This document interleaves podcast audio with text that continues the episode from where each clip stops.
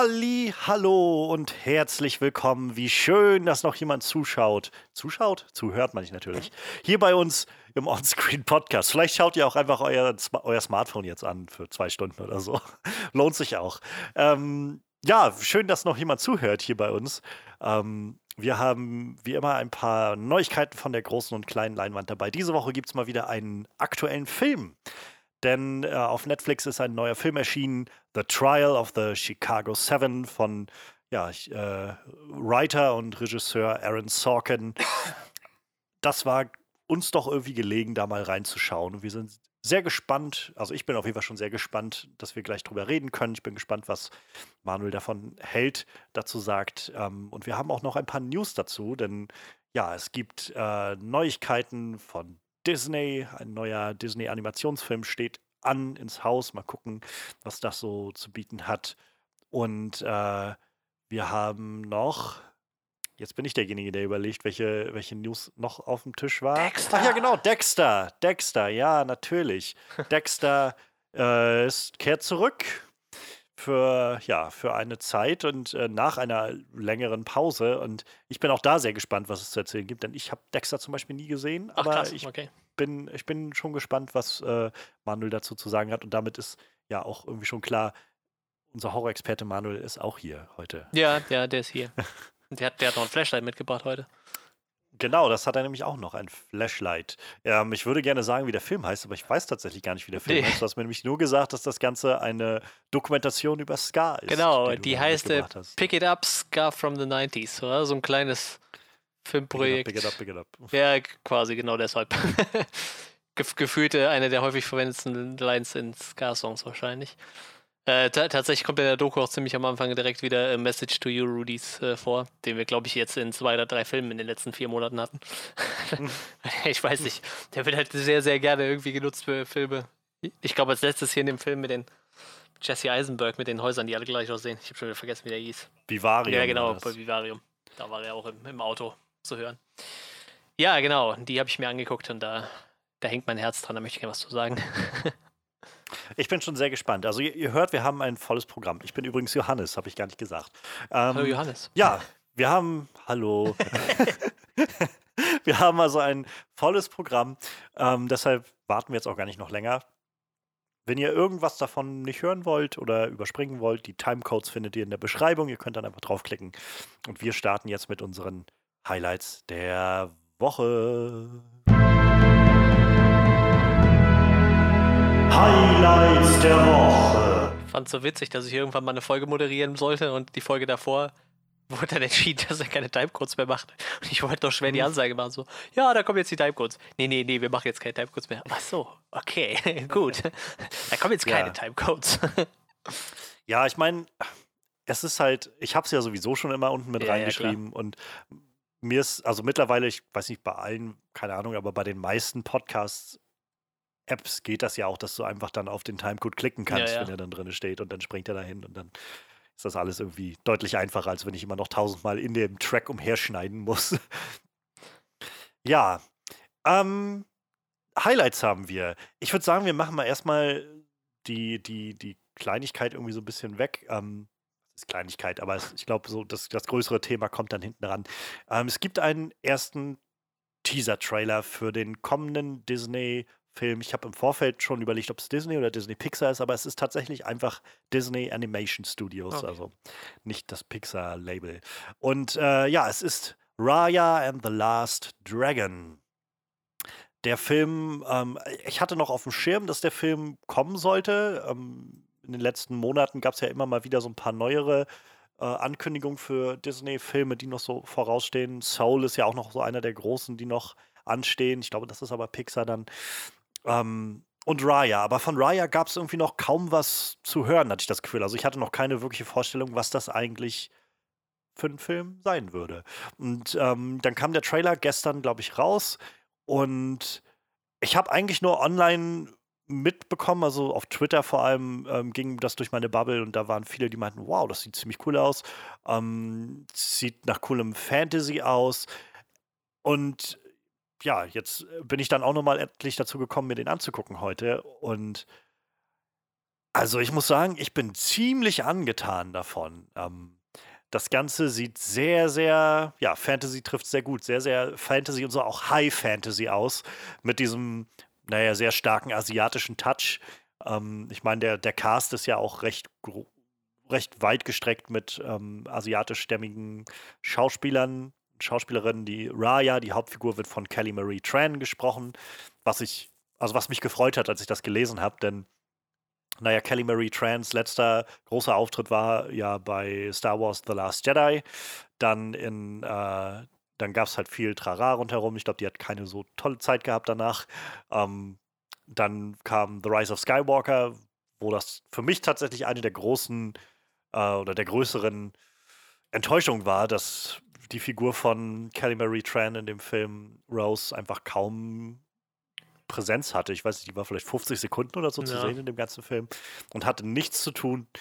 Ähm, und seitdem war, glaube ich, also sie hatte so ein, zwei kleinere Serienprojekte oder sowas noch, aber es war nichts Größeres mehr. Und jetzt zu hören, dass sie halt die Hauptfigur in diesem neuen Disney-Animationsfilm ist, finde ich ziemlich cool. Ja, Aquafina wird wohl mitspielen, ähm, die scheinbar einen Drachen spielt, mhm. wenn ich das hier richtig lese. Ja, ähm, denn der, der Plot scheint sich darum zu drehen, und das ist ja auch das, was der Trailer oder der Teaser uns sagt. Ähm, das Ganze spielt scheinbar in so einer sehr, sehr High-Fantasy-Welt mit verschiedenen Monstern und Kreaturen aus, der, aus den Welten der Fantasy.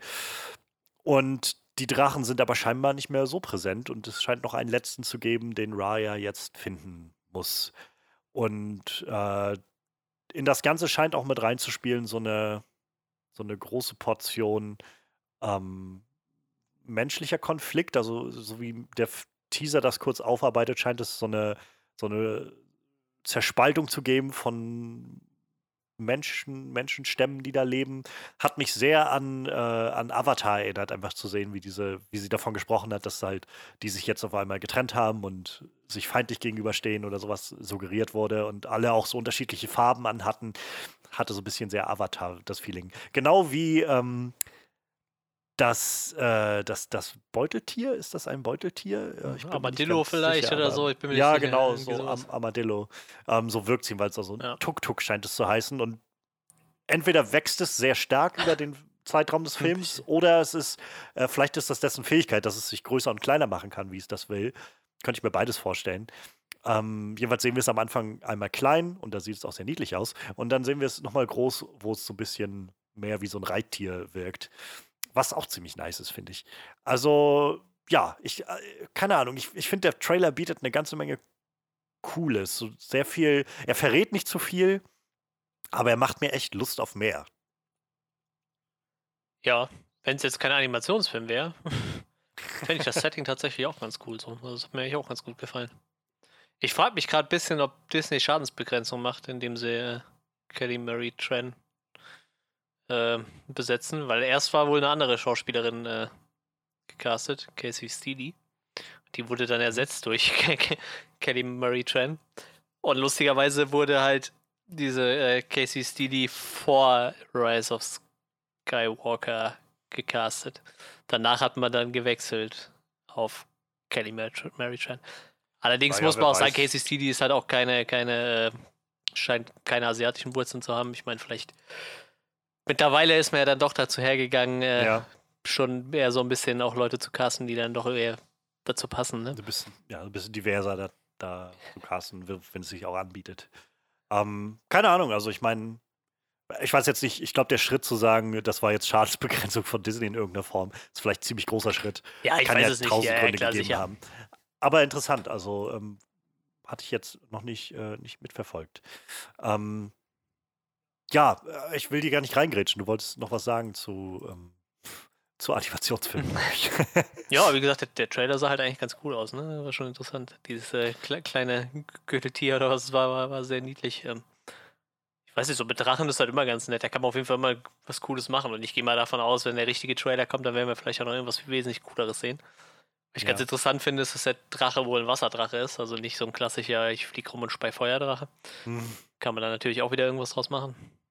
Ich weiß nicht, das Setting war auf jeden Fall ganz cool. Ähm, ich habe eben ein bisschen gelesen, scheint so, so eine fiktive Version von, von Südostasien zu sein. Bisschen äh, Thailand, Vietnam, Ja. Kambodscha, irgendwie so alles bisschen in Malaysia, alles bisschen zusammengewürfelt.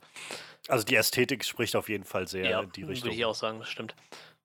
Das finde ich ganz interessant. Und ja. Wie gesagt, ich kann jetzt äh, sch schlecht was über, über Mary Trans äh, Voice Acting sagen, so weil ich halt. Ich, ich kenne die Originalstimme halt gar nicht, ne? Deshalb kann ich jetzt, Mhm. ich habe den Trailer jetzt ja auch auf Englisch geguckt, so. Aber die wird, wird, wird das schon gut machen, so. Und wie gesagt, bei, ist halt immer bei, bei so Voice Actern ist halt immer schwierig, ne? Ich gucke halt meist die Filme auf Deutsch, dann kann ich immer wenig dazu sagen, wer dann da gecastet wird. Da muss man immer abwarten, wer dann im Deutschen gecastet wird. Ja, Ob es dann was taugt oder ob dann äh, Andreas Porani irgendein Charakter aus Moana spricht oder so.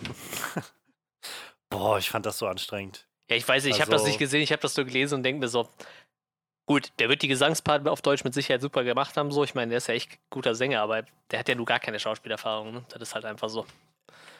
Ich finde es halt, also für mich war das tatsächlich so ein bisschen bei Moana wie bei ähm, Spider-Verse oder auch dem Lego Batman-Film Mit Gronk, ja. mit Gronk, weil ich halt, also zum einen, das ist auf zwei Ebenen. Auf der einen Seite merkt man, finde ich, dass es halt jemand ist, der noch nicht viel Erfahrung mit dem Synchronschauspiel hat, weil das, also das ist ja mehr als einfach nur ins Mikrofon zu Ja, reden, ja, klar. möchte ich behaupten. Ähm, und zum anderen kommt dann dazu, dass die Stimme an sich, fand ich, nicht sehr passend war für Ja, die das- Figur, die ja, da ja, gesprochen wurde. Also ge- gerade bei Moana war es so, dass ich nur äh, ich weiß halt, wie The Rock klingt, wie Ja, ja. Dwayne Johnson klingt, der halt den äh, Ach, den, Charakter, der ich- gesprochen hat, okay. genau, diese, diese Figur gesprochen hat. Ich habe den Namen schon wieder vergessen. Ich habe Moana auch nur einmal gesehen. Aber das, also ich fand es sehr irritierend, weiß ich noch, im Kino damals den zu Ja, wenn man dann schon weiß, wer, wer dem Original spricht, ist das dann noch schwieriger, ne? Und vor allem, ich denke mir halt immer bei, gerade bei, bei ähm, den ganzen Disney-Filmen, wo echt viel gesungen wird, vielleicht sollte man sich dann eher an, an Musical-Leute wenden oder so. Ich meine, die können ja meistens beides ganz Ja. gut, ne? Schauspielern und. Ich weiß zum Beispiel, dass sie für ähm, Frozen in der kleineren Rolle Lara Loft gecastet haben, die unter anderem im deutschen Lara Croft ihre Stimme leiht im, in, in den Videospielen. Aber die ist halt A, gelernte Sprecherin und halt auch äh, Sängerin so, ne? Also die hat auch bei The Voice mitgemacht und ist da relativ weit gekommen. So, so, so Leute kannst du dann schon casten, ne? Ich meine, die ist ausgebildete Radiosprecherin, glaube ich, macht aber auch schon seit Jahren Synchro und äh, kann halt singen. Und wie gesagt, ich glaube, da sollte man dann doch eher vielleicht so auf Musicals zurückgreifen oder wenn es halt, ich weiß nicht, wenn es sich halt ergibt. Ich meine, manche Schauspieler können ja auch ein bisschen singen, ne? Das kann man dann auch machen, aber Andreas Borani kann halt wahrscheinlich eher nur singen und wenig Schauspieler, ne? Das ist halt dann so. Ja. Und klar, und dann, wenn der Ja. Charakter dann auch irgendwie nicht passt. Ich meine, ich kenn- hätte auch The Rocks deutschen Sprecher direkt im Kopf gehabt, wahrscheinlich. Hm. Ja, ich weiß nicht, also es ist, für mich wirkt es halt immer sehr, als ob da so ein großes Stück Publicity-Stunt mit Ja. drin steckt, halt zu sagen, wir haben halt diese bekannte Figur der Öffentlichkeit jetzt hier noch gecastet für, für den und den oder sowas. Und das weiß ich nicht. Also ich meine, das geht ja letztendlich im Englischen schon los. Ähm, es gibt ein sehr schönes Video-Essay von Lindsay Ellis, wo sie über ähm, die Produktion von Aladdin spricht. Mhm. Ähm, weil Aladdin ja im Prinzip einer der ersten Filme war, die sehr groß und massiv zum Beispiel einen Nicht-Synchronstar eingesetzt hat mit äh, Robin Williams. Und Robin Williams sich darüber auch sehr bewusst war, als das passiert ist alles. Dass, äh, also er hatte da so Bedenken, da mit reinzukommen. Er hatte auch verschiedene ähm, Forderungen gestellt an Disney, sodass sie das halt nicht ausnutzen und so, weil er eben schon, glaube ich, im Hinterkopf hatte, dass, ähm, dass das sonst für die Synchron, die, diese Synchronkultur so ein bisschen einreißt, wenn auf einmal ähm, große Namen gecastet Mhm. werden als halt die, die Talente. Und naja, genau das ist letztendlich dann auch passiert. Ähm, keine Ahnung, also, aber ich finde es immer noch mal ein zusätzlicher Schritt, wenn man sagt, wir haben nicht nur keinen Schauspieler gecastet, wie jetzt, sag ich mal, im, in der amerikanischen Version, wo halt jetzt zwar keine Synchronschauspieler gecastet werden, aber halt einfach echte Schauspieler, die halt sicherlich auch Erfahrung damit haben, aber ähm, oder halt zu sagen, wie in Deutschland dann und gerade bei solchen, ich sag mal, Kinderfilmen passiert das immer öfter, habe ich das Gefühl, dass man dann sagt, okay, wir casten einfach diesen YouTuber und diesen Streamer und keine Ahnung, diesen Influencer in den Rollen, so ohne dass das tatsächlich wirkt, als ob man da jemanden gecastet hat, weil er wirklich passen würde für die Rolle. Ja, tatsächlich das erste Mal, dass ich da wirklich positive, wirklich richtig positive Rückmeldungen gehört habe, war, glaube ich, in dem Sonic-Film, den ich bis heute nicht gesehen habe. Also ich habe gehört, diese, äh, dass Julian Bam wohl einen ganz guten Job abgeliefert hat. als Synchronsprecher und der ist ja nur auch kein Synchronsprecher, den haben sie natürlich auch Ja. nur gecastet, weil einer der erfolgreichsten YouTuber zu der Zeit, ich glaube, war der zweitgrößte. Und aber ja, äh, der hat es halt irgendwie äh, scheinbar gut gemacht. Also der hat richtig gute Kritiken gekriegt, so für, sein, für seine Arbeit. Das heißt ja auch nicht, dass die das nicht, Nee, also, aber sie meist, zwingend ich glaube, nicht daran ja, fähig sind, aber es ist schon. man merkt das schon Ja. meistens, ja. Und vor allem denke ich mir halt dann, es gibt, naja, es gibt dann aber auch eben genug Sch- Synchronschauspieler, die eine wirkliche Ausbildung gemacht haben. Und das, soweit man das einschätzen kann oder was man so hört, scheint dieses Metier ja sowieso nicht so ähm, gastfreundlich zu sein. Also ich meine, du bist ja halt, die, die sind ja alle am, am Ackern und am gucken, wie sie überhaupt ihr Geld rankriegen, Ja. weil das alles so schlecht bezahlt wird und ähm, dieselben Leute immer wieder eingestellt werden und so. Und dann auf einmal zu sagen, ja gut, wir, wir holen nochmal ähm, so ein paar andere gar, Leute rein, die gar nichts damit am Hut haben, einfach nur, weil sie den bekannten Namen haben. So wirkt es jedenfalls. Ist manchmal ein bisschen fragwürdig. Aber unabhängig jetzt davon, wir wissen ja auch noch gar nicht, wie das jetzt im Deutschen dann aussehen Nee, wird mit diesem Film. Ähm, ich mag den Cast aber auf jeden Fall so schon mal ganz gerne. Ähm, wir hatten jetzt schon über den Look gesprochen. Also ich, zum einen finde ich die Ästhetik ist irgendwie sehr, sehr cool. Also Mhm. dieses, so wie gesagt, für mich schwingt da sehr viel aus dieses Avatar mit. Ich meine, Avatar hat ja auch sehr diese, seine Welt äh, kreiert nach so verschiedenen fernöstlichen Kulturbereichen, die so angedeutet wurden. Und so ein bisschen in die Richtung schlägt das, finde ich. Ähm, aber ich mag auch, also äh, muss man vielleicht manchmal gar nicht mehr dazu sagen, weil wir so weit sind, aber ich bin immer wieder überwältigt, wie krass diese Animation geworden ist. Also gerade in dem Trailer gibt es so ein paar Momente, wo ich gedacht habe, holy shit, wo sie ähm, so, so, eine, so eine Kampfchoreografie macht irgendwie und dann kurz davor ist, aufs Wasser zu fallen oder sowas. Sieht einfach wahnsinnig gut aus. Das ist halt, ist halt ein großer Schritt seit Toy Story, den das Ganze so gemacht hat, dieses Genre. Ja, das Und was stimmt schon. heutzutage so möglich ist, Wahnsinn. Also ich bin immer wieder überwältigt davon. Ähm, ich mag auch diesen, diesen Ninja-Vibe, Hm, der so mit ja, reinfließt stimmt. in das Ist mir auch Ganze. direkt aufgefallen. Also wir sehen ja, wie Raya da am Anfang ein bisschen fast schon Tomb Raider-Style oder so in so eine, so eine Grabkammer reinmacht und da über Dächer klettert und alles mögliche. Und dann auch irgendwie so ein, so ein Gegner, der scheinbar so eine, weiß ich, Kabuki-Maske oder wie das heißt, aufhat. Und keine Ahnung, ich mag diese ganze Ästhetik da sehr gern. Ja, würde ich, würde ich so unterschreiben. Also wie gesagt, dieses Ninja-Vibe ist mir auch direkt aufgefallen und auch im Zusammenspiel mit dem kleinen, ich sag jetzt einfach, es ist ein Armadillo. Kleinen Armadillo. Sehr niedlich. Tuk Tuk. Ja. Und äh, sollte man vielleicht auch noch erwähnen, ich finde den, den Soundtrack ziemlich gut gewählt. Also das ist sehr eigen, habe ich so Ja. noch nicht gesehen und gibt dem Ganzen auch eine etwas geerdetere Note, finde ich. Ich könnte mir auch gut vorstellen, ich weiß es nicht, aber das wirkt so, als ob das vielleicht einer dieser Disney-Filme ist, in denen vielleicht nicht unbedingt gesungen wird. Weil das vielleicht einfach nicht zum Ton des Ganzen passt, dass Leute auf einmal so in den Gesang übergehen, so wie bei Moana oder sowas. Ich weiß es nicht, aber ich finde, der, der Trailer und auch gerade mit dieser Musik, die sehr sphärisch und so ein bisschen fast schon aggressiv wirkt, ähm, wirkt das nicht so, sag ich mal, wirkt ein kleines bisschen älter als so vielleicht andere Disney-Filme, die ein bisschen jünger wirken, auf ein jüngeres Publikum abgezielt wirken. Ähm, ja, ich weiß, ich fand zum Beispiel, also ich habe Moana, wie gesagt, einmal im Kino gesehen, ich fand den ganz nett, aber ich habe den seitdem auch nicht mehr gesehen. Er hat mich jetzt nicht so umgehauen gehabt damals. Hm. Ähm, aber ich könnte mir vorstellen, dass Raya and the Last Dragon tatsächlich wieder eher so ein Film ist, der so sehr weit in meinen, in meinen favoriert, äh, favorisierten Bereich reinschlägt. Einfach weil ich, wie gesagt, vieles, was ich jetzt gesehen habe, gefällt mir so von der Machart, aber vor allem habe ich auch echt Lust mal auf wieder so eine richtige Fantasy-Geschichte. Irgendwie habe ich das Gefühl, davon gibt es gar nicht mehr so viele heutzutage. So richtig Ja, High Fantasy, sag ich mal. So nicht, nicht so ein bisschen leichtes äh, Fantasy, sondern mal so ein bisschen mehr eine ne wirklich abgedrehte Welt. Siehst du, auch was, was ich eigentlich noch vorschlagen wollte, es gab ja den Trailer für Monster Hunter jetzt, über Ah, den ja, wir theoretisch ja, auch ja. können.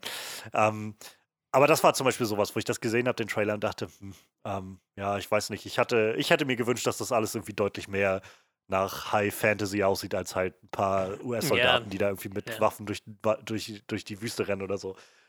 Ich habe die Spiele nie gespielt, aber das war so mein Gedanke. Und irgendwie finde ich es ganz nett, so bei Raya zu sehen, dass man so eine ganz neue Welt kreiert, die unglaublich beeindruckend gemacht ist und dann auch noch gefüllt ist mit, mit faszinierenden Figuren und Wesen und alles Mögliche mit Drachen und Co. Keine Ahnung. Ich bin gespannt. Ich bin sehr, sehr gespannt, was das angeht. Also dieser Trailer, dafür, dass ich nur wusste, dass der Film rauskommt, aber sonst keine Vorstellung hatte, hat der Trailer mir echt Lust gemacht auf Raya and the Last Dragon.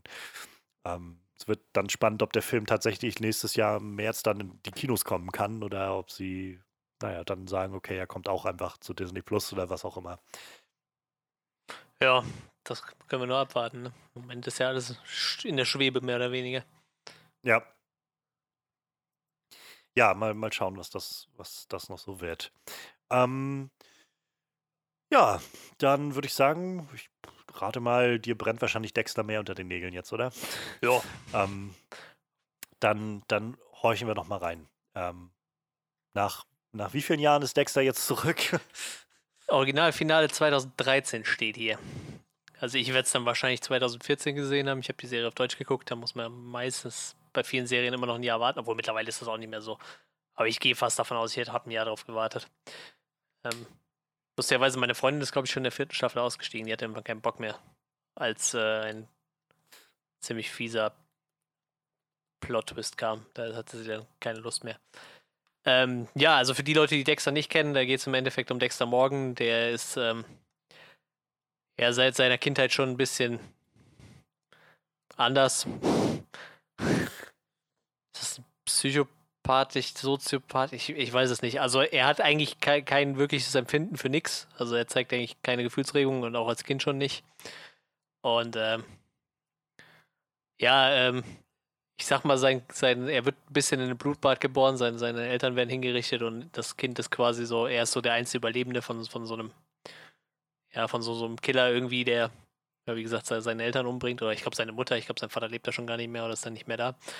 Und ähm, ja, er wird dann quasi aufgenommen von einem, von einem, einem Polizisten, der ihn dann quasi unter seine Fittiche nimmt und äh, ja, ihn mehr oder weniger trainiert, seine, seine Triebe unter Kontrolle zu halten. Also Dexter ist eigentlich ein Serienmörder und ähm, er braucht das halt. Also er muss halt Leute töten. Das ist halt so in ihm drin und sein, sein Ziehvater, der halt Polizist ist und demnach ein, ein, äh, schon irgendwie einen Gerechtigkeitssinn hat, bringt ihm dann halt bei, nur Leute umzubringen, die man ja, die es halt verdient haben, ne? Also nicht, nicht vielleicht den äh, netten alten Nachbar oder so, der bei einem gerade über den Weg läuft und auch nicht die Nachbarskatze, damit fängt er nämlich als Kind an, irgendwie Katzen zu töten und, und Tiere, sondern recherchieren, gucken, was es für Leute sind und die dann umzubringen. Und dann meistens sind es dann Leute, die irgendwie Dreck am Stecken haben. Das wird dann meistens auch in den Folgen ein bisschen erläutert. Also er, er macht dann immer so ein bisschen Detektivarbeit. Eigentlich ist er ähm, Forensiker bei der Polizei und macht Blutspurenanalyse. Aber ähm, ja, das ist mehr oder weniger so sein Tarnleben. So, eigentlich nachts äh, geht er dann auf Suche und sucht sich halt Leute, die er töten kann. Und erstaunlicherweise schafft die Serie es halt, äh, dass du halt immer echt Mitleid mit dem Charakter hast. So. Also wenn er halt mal ewig lang keinen mehr getötet hat und du merkst, der wird halt total nervös und, und irgendwie äh, kommt dann auf sein Leben nicht mehr klar, dann hast du halt irgendwie Mitleid mit dem. Und das halt, du fieberst halt immer mit ihm mit, so wenn er gerade so den, den nächsten, ja, eigentlich bösen Jungen umbringen will, obwohl er halt eigentlich im Endeffekt nur ein Serienmörder ist, ne? Er ähm, sammelt auch gerne kleine, kleine, ähm, kleine Andenken. Er macht sich immer so, ein, so einen Objektträger fertig, die man bei, bei diesen, ähm, mit diesen kleinen, kleinen äh, Mikroskopen dabei hat. Wenn man so als Kind hatte, wenn man vielleicht schon mal so ein Mikroskop und dann hast du so einen kleinen Objektträger, da macht er dann immer einen Tropfen Blut mhm. von seinen Opfern drauf und stellt die in und versteckt die halt wird ihm dann auch irgendwann mal zum Verhängnis, logischerweise. Ich meine, ich glaube, das war schon in der ersten Folge klar, wo ich das Ding gesehen habe, so, dass er da so einen Objektivträger mit, mit 20 Objektiven voll Blut hat, von Leuten, die alle irgendwie verschwunden oder tot sind. Aber das wäre irgendwie abzusehen.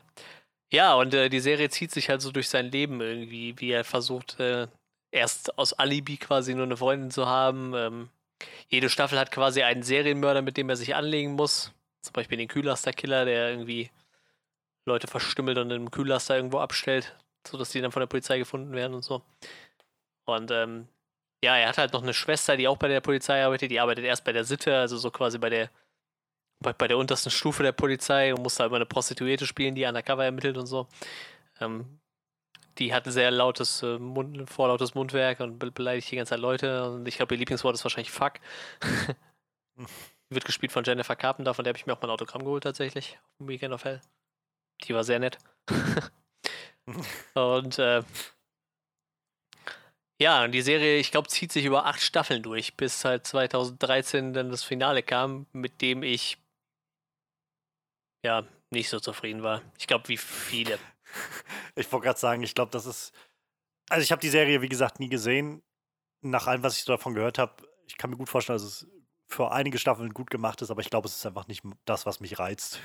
ähm, aber ja, das ist ja das, was man allgemein hört, dass die Serie generell, glaube ich, sagt man immer so nach der vierten Staffel oder so, so ziemlich ein. Ich glaube, der, nach der vierten Staffel ist, glaube ich, der ursprüngliche Creator oder so dann gegangen. Ja, da, da so, macht was halt auch so einen fiesen. Plot-Twist irgendwie mit. Und wie gesagt, da ist meine Freundin da dann auch rausgestiegen nach der vierten. Also ich habe sie tatsächlich durchgespielt, durchgezogen bis zum Schluss. Ähm, ja, also das ist so eine, es gab da so einen lustigen Graphen irgendwie im Vergleich, weil ich glaube, zu einer rel- relativ ähnlichen Zeit ist halt auch Breaking Bad gestartet, so. Und bei Breaking Bad war das halt so, das hat halt am Anfang kein Schwein geguckt, so, ne? Also die ersten zwei Staffeln Breaking Bad sind ja echt unterirdisch gestartet. Und so ab der dritten Staffel ging das ja richtig durch die Decke, so. Das ist ja eine der erfolgreichsten Serien überhaupt gewesen dann. Und bei Dexter Ja. war es halt genau andersrum. Dexter ist halt richtig eingeschlagen in den ersten Staffeln, ist dann richtig, richtig abgeschmiert. Und wie gesagt, das Ende ist halt. Also so ein paar Sachen waren halt irgendwie vorauszusehen und, und äh, aber ganz im Ernst, es hätte so viele. Da ist halt ein Typ, der halt irgendwie die ganze Zeit Leute umbringt. Und ja, es gibt halt nicht so viele Möglichkeiten so, ne? Also entweder der haut halt irgendwann ab, er wird festgenommen oder er stirbt so. Also viel mehr Möglichkeit hast du ja eigentlich schon gar nicht so. Ja, und dann Also, ich, ich hatte ähm, mitbekommen gehabt, dass der ursprüngliche Plan, also des ursprünglichen Machers, war wohl, dass äh, diese ganze letzte Staffel so ein bisschen wie so eine Art Flashback gewesen wäre und halt die Auflösung der letzten Szene wäre gewesen, dass er quasi im äh, ja, auf dem, auf dem Stuhl sitzt, kurz Ja. bevor er halt eine, eine tödliche, ähm, also quasi hingerichtet wird mit so einer Giftspritze. Und während er dann äh, die Gift, Giftspritze bekommt und rausguckt, hätte er dann wohl im, im Raum äh, da draußen quasi die, alle seine Opfer sitzen sehen. Die, und die hätten ihm dann alle angeguckt und ihm zugeguckt, während er da stirbt. Aber damals war dann wohl schon relativ klar oder, oder hat das ähm, hat, hat die Sendeanstalt, ich weiß gerade nicht, welcher Sender das gemacht hat und produziert hat, aber äh, Showtime, Showtime. Showtime, genau. War, hat Showtime wohl schon relativ klar gemacht sein, nee, nee, ihr könnt doch jetzt Dexter nicht umbringen, weil was ist denn, wenn wir Dexter mal wieder zurückbringen wollen und mal weitermachen wollen? Dann, dann wäre er ja tot, das geht ja nicht.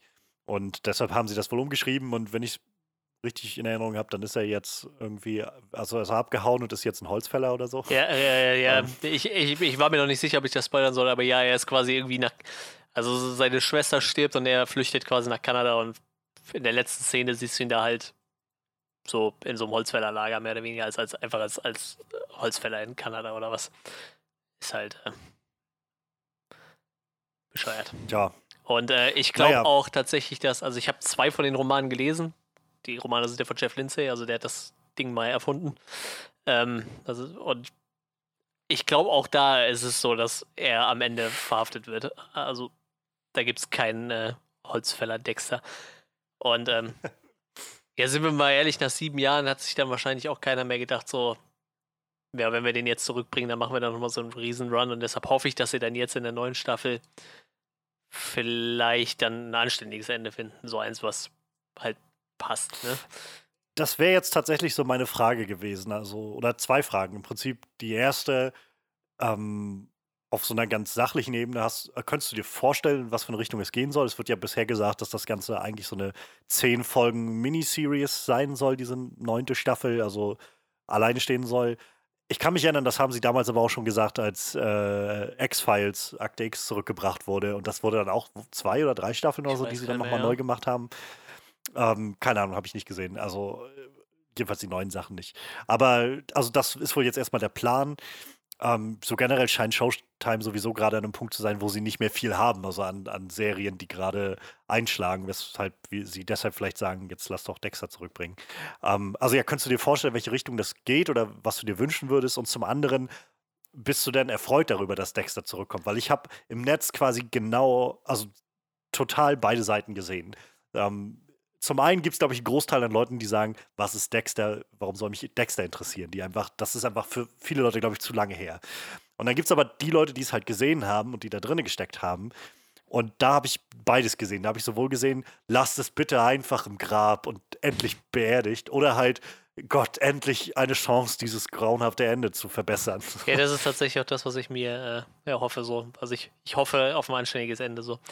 Also ich, ich konnte die Serie halt echt gut durchgucken. Wie gesagt, ähm, die ersten drei, vier Staffeln waren somit die besten. Danach hat es ein bisschen abgebaut, aber ich mochte die Serie bis zum Schluss eigentlich. Ein paar Sachen waren halt echt ein bisschen schräg und muss nicht sein, aber äh, ja, wie gesagt, ich, ich mag es eigentlich ganz gerne und äh, ja, also ich glaube, die Serie hätte halt ein besseres Ende verdient. Und wenn sie jetzt wirklich einfach nur zehn Folgen dafür nutzen, die Story anständig zu Ende zu bringen, wie auch immer man das anstellen möchte, ich, ich weiß nicht, weil sein Drang zu töten wird ja immer noch da sein, ob er jetzt in, in, äh, in, in, in, Kanada rumhängt oder in Amerika, das macht ja wahrscheinlich keinen Unterschied so, ob man jetzt sagt, oder ob er wieder zurückgeht. Ich glaube, die Kinder von seiner damaligen Frau leben noch, aber versucht vielleicht die irgendwie nochmal zu wieder zu bekommen oder so. Ich, ich, weiß es halt nicht. Also man könnte bestimmt auch irgendwie was Sprung spinnen, warum er einen Grund hat, wieder nach Amerika zu kommen. Aber Fakt ist, das muss halt irgendwie anders enden. Aber ich habe auch gerade gelesen, tatsächlich, der letzte Roman hat ein offenes Ende. Also, ich weiß es nicht. Also ganz im Ernst, meiner Meinung nach gibt es nur ein Ende. Entweder er stirbt oder er oder, oder wird halt festgenommen und es wird halt angedacht, dass er halt irgendwie auch nachher auf dem Stuhl landet oder so. Also ja. gerade in Amerika, also für mich gibt es da nicht mehr, was man da machen kann. Also ich hau nach Kanada ab und werde Holzfäller, war für mich von Anfang an keine richtige Option. Deshalb. Äh, ja, also ich meine, der Showrunner, also es ist wohl auch der ursprüngliche Showrunner, der jetzt mhm. zurückkehrt mhm. zu der Serie.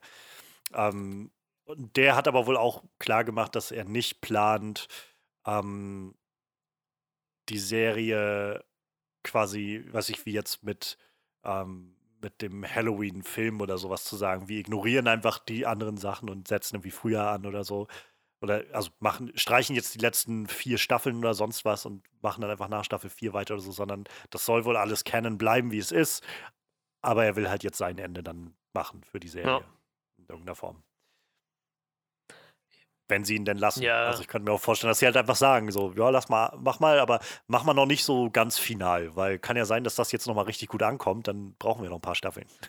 Ja, ich bin mal gespannt. Ich weiß auch gar nicht, was Michael C. Hall so in der Zwischenzeit gemacht hat, außer, ich glaube, der hat mal gegen Krebs gekämpft, äh, erfolgreich. Mm. Aber ich glaube, das war schon während Dexter, so meine ich. Ich glaube, da hat er schon Krebs. Ich weiß, dass er bei Gamer mitgespielt ja, hat, aber das, der ist auch schon ewig her. Das also. stimmt. Ich sag keine Ahnung, was er danach so gemacht hat, aber Serien, wenn ich das hier gerade so sehe. Star also Wars is the Forces of Evil. Voice. Na gut, ist ja nur ein Voice. Ja, wie gesagt, ich weiß, ich. Ist animierte Serie, meine ja. ich. Star Wars is the Forces of Evil. Ich, ich, weiß halt auch nicht, wie fit er halt war, ne? Ich meine, wie gesagt, er hat halt mal ja. Krebs überstanden irgendwann.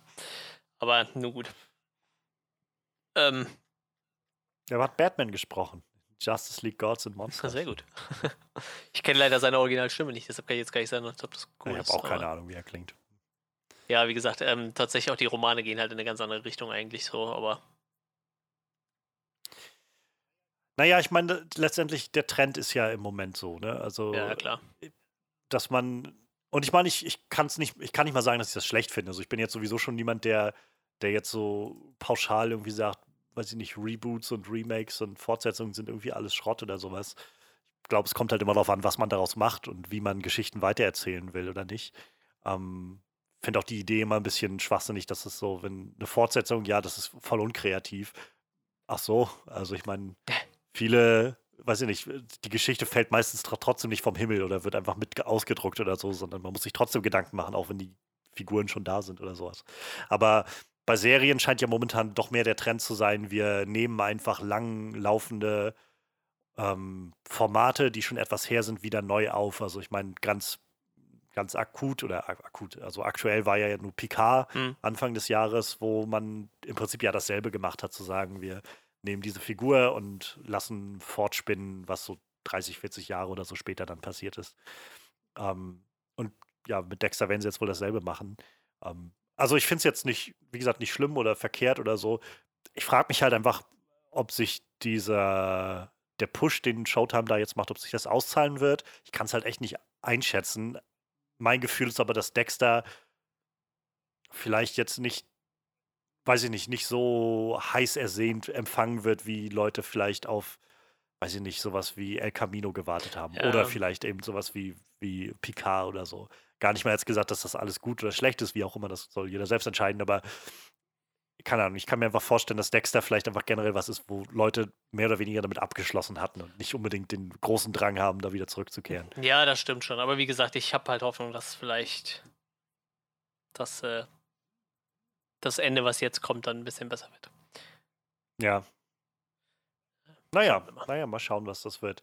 Ähm, auf jeden Fall war das so eine der großen Überraschungen der letzten Woche. Ja, also ich weiß, als das passiert ist, war meine Twitter-Bubble echt so voll, what? What is happening? ähm, ja, Dexter, Michael C. Hall. Nun gut, dann war es das soweit mit unseren Highlights der Woche. Wir haben ja auch noch ein bisschen Programm. Ähm, wir gehen jetzt erstmal über noch zu einem Flashlight, denn Manuel hat uns da eine kleine Filmempfehlung mitgebracht. Ja, für ähm, mein Flashlight muss ich eigentlich ein bisschen in der Zeit zurückrudern. Ähm, jetzt zum einen muss man sagen, ich habe aktuell gerade relativ viel Zeit. Wir haben jetzt hier bei uns im Kreis die rote Corona-Warnstufe und äh, mit viel rausgehen und so ist gerade eh nicht. Ab morgen gelten bei uns auch relativ strikte Einschränkungen fürs öffentliche Leben. Also sprich, äh, ich glaube, man muss fast überall, wenn man draußen ist, Masken tragen und so. Ja, bei uns ist leider eine Hochzeit eskaliert. vor, vor einer Woche. Wir haben jetzt irgendwie 115 Infizierte nur durch eine Hochzeitsveranstaltung. Es ist halt, äh, es war eine Hochzeit mit 250 Mann. Die haben sich schon extra aufgeteilt über drei Tage. Also die Hochzeit über drei Tage gefeiert. Und ja, aber der, der Corona hatte, war leider auf allen drei Tagen da. Also, ja. Läuft auf jeden Fall bei uns. Deshalb haben wir jetzt diese, ich glaube, 50 Leute Inzidenz erreicht. Also da sind wir ja dicke drüber mit, mit, weiß nicht, 100 noch was.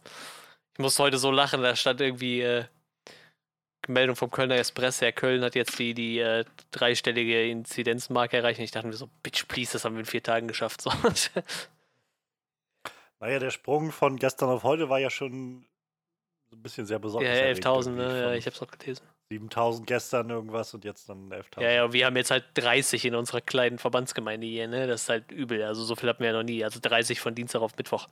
Das ist halt schon echt krass. Aber ja, gut. ähm, ich ich gehe davon aus, da das alles so aus einer Ecke kommt ähm, und die äh, Leute community-mäßig auch äh, immer relativ dicht zusammenhängen, dass wir da wahrscheinlich auch in zwei Wochen wieder raus sind. Aber ja, ist trotzdem irgendwie ätzend, wenn man das so liest. Ja, äh, auf jeden Fall hatte ich äh, dann Zeit und äh, ich habe mir die ganze Zeit immer vorgenommen, mir mal eine Doku anzugucken. Und äh, ja, jetzt machen wir den Zeitsprung. Es begab sich zu der Zeit vor ziemlich genau 16 Jahren. Da war der kleine Manuel in einer äh, Berufsschulklasse für Fachkraft für Lagerlogistik. Ein äh, Beruf, den er niemals ausgeübt hat. er hat nur ein Jahr lang die Berufsschulklasse besu äh, besucht. Ähm, und mit dieser Klasse haben wir einen, einen, einen Ausflug gemacht zu ähm, der Firma Schäfer Shop bei uns. Relativ großer Versandhandel für Büroartikel. Weil die haben halt so relativ moderne Hochregallager damals gehabt, waren so mit die ersten, die die hatten. Also so mit äh, automatisch gesteuerten, ähm, äh, wie heißt es, also so Palettenstaplern, die dann irgendwie die Paletten holen und wo du dann deinen Teil raussammeln kannst. Und ja, und da haben wir halt eine Führung gekriegt.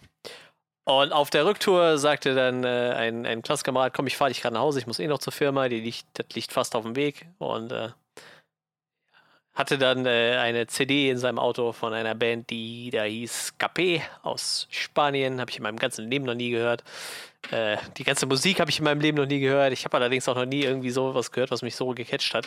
In dem Moment. Äh, und da ungefähr ist so meine Leidenschaft für Ska geboren worden. Wie gesagt, das ist jetzt ungefähr 16 Jahre her. Das ist eine Musik, die mich seitdem begleitet und mir echt so ich würde sagen, von dem Zeitpunkt, wo ich das das erste Mal gehört habe, so die nächsten zehn Jahre so mit die schönste Zeit meines Lebens beschert hat irgendwie.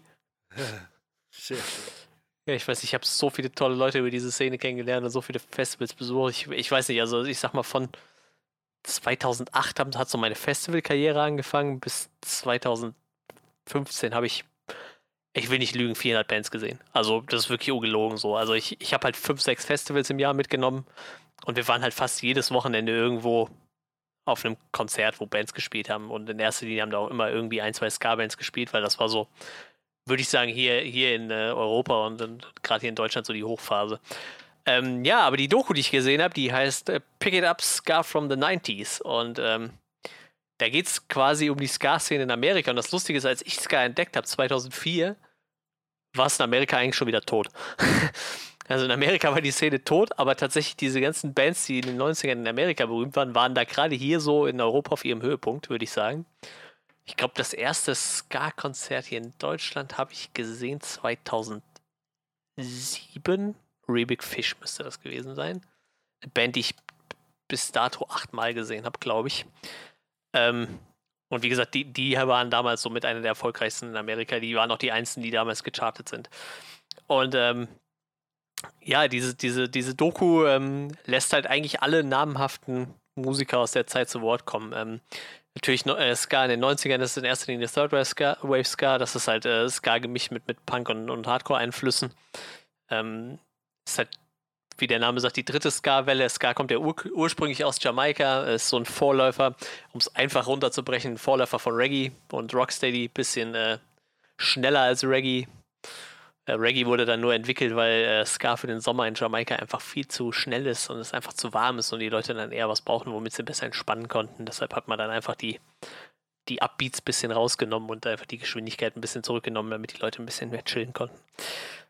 Ja, ähm, die, die Doku fängt halt echt äh, sehr, sehr charmant an. Man sieht halt, Scott Klopfenstein war erst ein ehemaliges Mitglied von Rebig Fish, der hat irgendwie 17 Jahre in der Band gespielt. Ähm, habe tatsächlich auch äh, eins seiner letzten Konzerte gesehen in Deutschland. Danach, nach der Europatour hat er nämlich aufgehört. Das war, das stand da auch schon fest. Und er rennt halt in New York über die Straße und fragt halt einfach die Leute, ob sie wissen, was Ska ist. Und die meisten Leute wissen es halt nicht. die sagen halt eher so, Ska habe ich noch nie gehört. Einer sagt halt so, ja, Ska habe ich schon mal gehört, bin ich aber zu jung für so. so ein Afroamerikaner, der meinte so, ja, kennt man so vom Namen. Das Einzige, was die Leute halt immer wissen, ist halt so, kennt ihr No Doubt? Ja, so No Doubt, no Doubt kennen die Leute halt, ne? Aber wenn du dann fragst, was für Songs, mhm. ja, dann kennen die halt äh, Just a Girl und äh, Don't Speak und halt alle Songs, die halt mit Ska relativ wenig zu tun haben. Aber immerhin, so weit kann man sich dann noch einigen. Und irgendwann kommt da so ein Typ, ich würde sagen, so Mitte 50, der sagt dann so, Ska, natürlich kenne ich Ska. Ich bin für Ska eigentlich immer, bin ich nach New York gezogen, so. Ich, ich mir eigentlich jedes Wochenende irgendwie Ska reingezogen habe. Und irgendwann im Laufe der Doku sagt der Typ so, ich kann mich auch eigentlich an ziemlich wenig erinnern. Ich habe echt viele Drogen genommen in der Zeit. Aber total gut. Und, und, ja, dann wird halt so ein bisschen, erst wird halt Ska, der Begriff, halt aufgerollt. Wo kommt das her? Was bedeutet das? Äh, wo, wo, hat die Musik ihre Einflüsse her? Ich sag mal, Ska ist so in den 50er, 60er entstanden, aber selbst da müssen ja schon irgendwelche Musiker ihren Einfluss reingegeben haben. Ich meine, um was Neues zu kreieren, musste ja wenigstens mal ein Instrument spielen können. Ist halt, äh, viel Jazz war da mit drin zu der Zeit und man lässt halt wirklich Leute auch aus der Zeit zu Wort kommen, zum Beispiel äh, Doreen Schäffer von den Scatterlights. Die Scatterlights sind die dienstälteste Ska-Band, die es noch so gibt. Die kommen auch aus den 60ern ja, die dann so ein bisschen erzählt, wie das entstanden ist. Und ähm, ja, man hangelt sich so an der kompletten Historie hoch. Ähm, wie gesagt, ich kann jetzt hier tausend Bands rumschmeißen. Äh, Rubik, Fish, Less Than Jake, äh, Eric's Bandit, so alles, was man halt so kennt. Und ähm, hilft halt nur den meisten Leuten nicht, weil halt kaum einer Ska gesehen hat, ne? Ich, vielleicht die Frage, die mir dann jetzt kommen würde, als jemand, der nur sehr, sehr oberflächlich weiß, was Ska ist und äh, oder eine Vorstellung davon hat.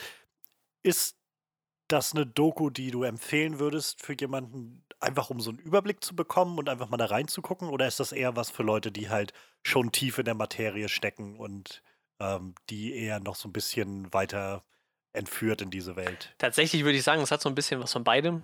Ähm, wie gesagt, dadurch, dass du halt viele Zeitzeugen hast und ich, ich meine, jeder, der irgendwie Ska hört, die meisten von diesen Bands halt irgendwie auch kennen sollte. Ähm, erfährst du halt natürlich viel, was du vorher noch nicht wusstest, aber dadurch, dass sie halt von vorne bis hinten auch die Geschichte von Ska nochmal aufrollen, ist es natürlich auch für Leute interessant, die sich einfach für die Musik interessieren. Ich sag mal so, jemand wie du, der jetzt irgendwie Musik studiert und sich denkt, ich müsste mich vielleicht irgendwie mit, äh, mit der Musik noch ein bisschen auseinandersetzen, für den, der kann da mit Sicherheit auch äh, einiges finden, denke ich. Ja, ich meine einfach mehr so aus so einem, keine Ahnung, wenn du keinen wenn du gar nicht weißt, wirklich, was Ska ist, wenn du einer dieser Leute bist, die angesprochen werden auf der Straße und die sagen, ja, keine Ahnung, was Ska ist, ähm, Würdest du sagen, dann ist die Doku gut dafür, um dafür ein ja, Gefühl zu Fall. bekommen? oder Fall, ist es mehr, kann ja auch sein, dass es mehr erschlagend ist oder so, dass du halt mehr, dass es, also ich habe keine Ahnung, wer diese Leute alle sind. Es wird alles so vorausgesetzt, ob man das als weiß oder nee, so. Es, es wird halt Gott sei Dank nicht, ähm, sich so an jeder Band hochgezogen, die da irgendwie mal Rang und Namen hatte. Ne? Also es geht halt eher so ums Allgemeine und es steht halt bei jedem Typ natürlich immer dabei, in welcher Band er gespielt hat, aber ähm, das ist jetzt nicht von Relevanz, um die Doku zu verstehen. Ne? Also du musst nicht wissen, ja. klar, da sind halt so ein paar Schlüsselfiguren irgendwie dabei. Wie gesagt, äh, die Dame von den Scatterlights, einfach weil es die dienstälteste Ska-Band ist und, und äh, ein Labelgründer von, von, von, von Moon Records irgendwie, der sehr, sehr prägend für die, für die Musik war. Aber das wird dann halt auch in dem Falle erklärt. Ne? Also es wird schon erklärt, wer, wer diese Personen sind und warum die halt jetzt besonders wichtig sind. Und der Rest sind halt meistens einfach Musiker, die dann irgendwie mehr oder weniger dann zu diesen Themen, die diese Doku halt vorgibt, dann ja. quasi ihren Senf abgeben. Also du musst jetzt nicht jeden von den Leuten kennen. Ähm, wie gesagt, ich glaube, die Leute versuchen halt mehr so diese Lebensphilosophie, die sie selber mit dieser Ska-Szene verbinden, einfach irgendwie in diese Doku einzubringen. Ne? Also de definitiv Leute, die mit dieser Musik noch nichts anfangen können, die können sich das angucken und kriegen auf jeden Fall einen guten Überblick, was, was diese Musik ausgemacht hat. Äh, natürlich in erster Linie über Third Wave Ska, äh, jamaikanischer Ska, Tuton Ska wird halt sag ich mal, in der ersten Viertelstunde abgerissen und die restlichen anderthalb Stunden von der Doku geht es dann um, was, um, um, um Third Wave Sky in den 90ern. Ne? Ähm, was aber auch wahrscheinlich für die meisten Leute der einfachste Einstieg ist, dadurch, dass es äh, relativ hohen Punk-Einfluss hat. Ist das äh, sehr mainstreamig, gut tanzbar die Musik. Wie gesagt, so Jamaican Ska ist halt wenigstens für den Einstieg schwierig. Ich glaube, das ist ein bisschen so, als würdest du direkt mit Fusion Jazz einsteigen oder so. Das ist wahrscheinlich auch ein bisschen schwierig irgendwie. Wenn du von Jazz keine Ahnung hast, dann sollst du dir vielleicht nicht das komplizierteste mhm. und abgefahrenste raussuchen, was du finden kannst. Ähm, ja, wie gesagt, also und mir als, als, als, als Fan der Szene so, ich weiß nicht, ich kann gar nicht genug äh, Lobpreisung über die Szene finden. Mittlerweile ist die Szene in Deutschland leider auch relativ brach. Ähm, hat sich so auch in den letzten 5, 6, 7, 8 Jahren äh, so ergeben, dass viele Bands sich aufgelöst haben und weil halt auch die, die Konzerte weniger wurden und weniger Leute kamen. Aber in der Zeit, wo diese Szene halt gewachsen ist, ich, ich äh, also diese Doku vermittelt auf jeden Fall, dass das Gefühl, was ich in Deutschland hatte, in Amerika halt zehn Jahre früher war, aber ungefähr dasselbe so, ne? Ich weiß nicht, ich kann mich noch an einen, einen Moment erinnern, wir saßen halt vor einer Konzerthalle in Köln, wir waren relativ früh, wir hatten halt eigentlich noch Zeit. Und ähm, dann sitzen wir da so rum, es war noch keine Schlange da. Und dann kamen halt irgendwelche Leute und meinten so, ja, was ist denn heute Abend los? Wer, wer, wer spielt denn so? Dann haben wir gesagt, ja, Weißcracker aus, aus Hannover. So, ja, kennen wir nicht. Was machen die für Musik? Ja, die spielen Ska. Ja, Ska? Ska ist cool. Dann kommen wir heute Abend wieder so. Und die sind halt einfach dann wieder gegangen. Die waren halt abends aber auch auf dem Konzert, ne? Einfach weil die gehört haben, ja, Ska ist cool, kommen wieder. Also ich bisschen, ich finde, kann man ein bisschen vergleichen mit der Metal-Szene so. Ich finde, die haben halt auch so immer so ein ja, wird halt Metal gespielt, ja gut, dann kommen wir halt, ne? Metal ist halt cool, kann man sich mhm. geben. Anders wie die Hip-Hop-Szene, wo es dann heißt, wie du gehst auf ein Konzert von dem Künstler, dann kriegst du erstmal auf die Fresse so, ne? Also, ich sag mal, dieser Zusammenhalt in der Ska-Szene ist halt groß. Und ich habe halt auch über die ganzen Jahre halt immer wieder auf den Festivals dieselben Leute immer wieder im Moshpit getroffen, so, ne? Also wirklich, du hast halt gemerkt, so, die Leute, die auf die Musik fahren, die fahren halt auf dieselben Events und, und weiß ich nicht, da kommt halt auch mal einer aus 150 Kilometern angefahren so. Und den kanntest du halt trotzdem, weil der auch auf einem anderen Festival war, was für ihn 150 Kilometer weit weg war, so, ne? Ja. Und ähm, ja, wie gesagt, ähm, ich glaube, jeder, der Rang und Namen hat, wird einmal zu, kommt da einmal zu Wort. Ähm, gibt dann auch so eine schöne äh, Retro-Perspektive, wo sie dann so ein bisschen erzählen, wie Ska aktuell so steht und und wie gesagt, Rubik Fish, so einer der größten Namen der Szene, der, der Aaron, den ihr Sänger und Gitarrist, der sitzt dann so, so wie so ein kleiner Junge, spielt so mit seinen Händen und sagt so, so ja, ich weiß nicht, also wenn man heute über Rubik Fish hört, dann ist das so, hey, kannst du dich noch an die gute Musik aus den 90ern erinnern? So Marilyn Manson, Backstreet Boys, Rubik Fish. Und ja, irgendwie bist du halt nur noch so eine Nostalgie-Band aus den 90ern. Und er guckt dann so auf seine Hände und dreht so Däumchen. das ist halt irgendwie so ein bisschen niedlich, aber irgendwie auch ein bisschen traurig so, weil es halt irgendwie genau das ist so, ne? Also gerade in Amerika, ich meine, ähm, stellt sich dann am Ende von der Doku halt auch raus, Ska ist halt immer noch da, Ska ist auch immer noch relativ groß, aber die Szene hat halt immer so Aufs und Ups, ne? Also es kann halt sein, dass in ja. fünf Jahren halt die vierte Welle lossteigt. Und ich glaube, Ska ist auch allgemein eine der wenigen Szenen, die überhaupt in, wo überhaupt in Wellen von gesprochen wird, ne? Weil das halt wirklich so eine Szene ist, die versprintet halt komplett vom Boden irgendwie, ne? Also irgendwie, ich weiß nicht, die ganzen Jamaikaner sind wohl irgendwann so Ende der 60er nach, nach äh, England ausgewandert und haben die Mucke halt nach Europa gebracht. Dann war das mehr oder weniger weg. Und irgendwann ist dann in England halt eine Riesenszene um Two-Tone-Ska ausgebrochen, mhm. so in den 70er, 80ern, irgendwie mit Specials und, und anderen Vertretern. Ja, und dann so Ende der 80er war die Szene halt wieder weg. So. Und dann kamen halt die ganzen Amis, die dann irgendwann in den 90ern angefangen haben, da ordentlich Punk reinzurühren. und das halt so weit gespielt haben. Also Rebig Fish war, glaube ich, mit, mit einem Top 10 Single und zwei Goldalben, glaube ich, so die erfolgreichste Band dann in der Szene. Was für damalige Verhältnisse war ja ein Goldalbum noch. Ist ja nicht wie heute, wo du einfach 500.000 Spotify-Streams brauchst oder so.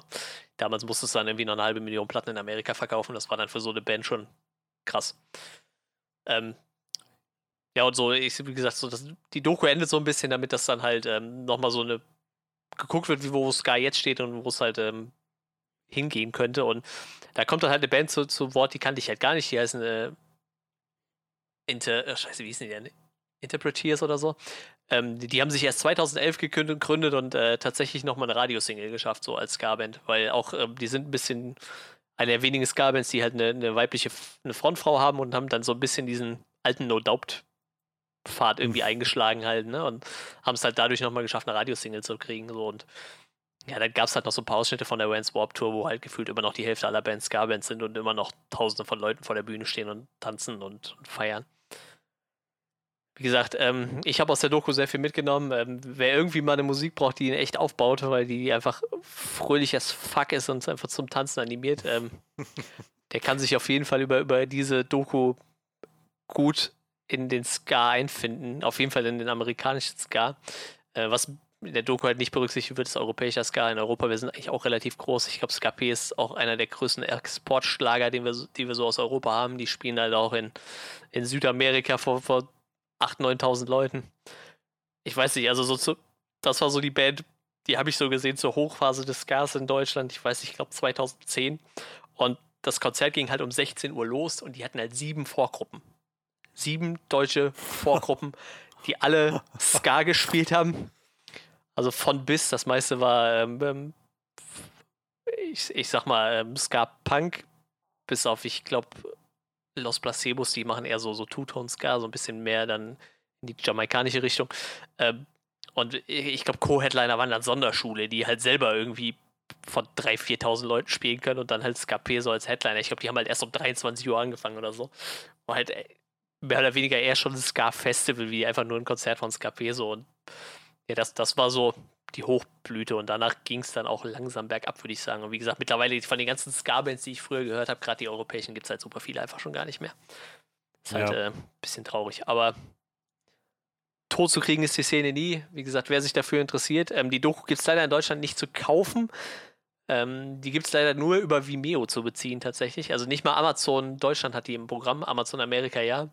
Und wenn man den, die Doku wirklich als Blu-ray haben will, muss man relativ tief in die Tasche greifen. Ich glaube, die kostet halt 20, also 20 Dollar. Und ich glaube, das kostet aber mit Versand und allem bis dann fast nochmal 20 Dollar los. Also dann hast du fast mhm. 40 Dollar hingelegt. Ich habe es bei Vimeo jetzt gemietet. Das geht irgendwie für 4,70 Euro oder sowas. Ähm, das war es definitiv wert. Also die Doku ist halt eine Stunde 40 lang. Für Freunde des Scars definitiv gucken. Die sollten die auf jeden Fall gesehen haben. Ähm, und für Leute, die sich einfach vielleicht mit der Musik auseinandersetzt. Oder auch vielleicht Leute, die einfach nur Reggae kennen, so, die sollten vielleicht sich das mal angucken, mal gucken, wo so die, die Roots irgendwie liegen. Ich denke mal, für die Leute ist das schon. Ist witzig, weil ich habe ich hab mich damit halt nie auseinandergesetzt, so wirklich massiv. Ich war immer so intuitiv davon ausgegangen, dass Reggae halt zuerst kam und das dann später zu Ska wurde.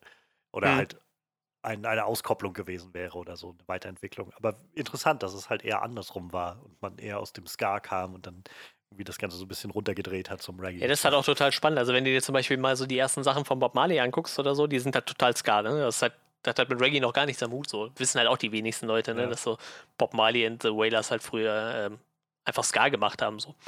Und wie gesagt, sich dann einfach diese Musik, diese neue Musik daraus entwickelt hat. Auch, auch äh, Rocksteady hätte ich jetzt auch nicht mit Ska in Verbindung gebracht.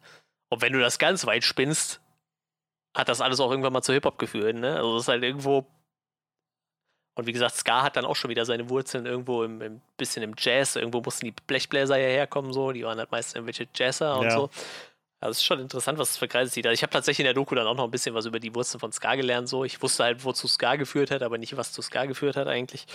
Ähm, war, war, ganz interessant. Ähm, vielleicht noch erwähnenswert, ähm, moderiert wird das Ganze so ein bisschen von äh, Tim Armstrong, dem Gitarrist und Sänger von Rancid. Ich glaube, es ist auch einer der bekanntesten Bands in dem Genre aus, aus Amerika.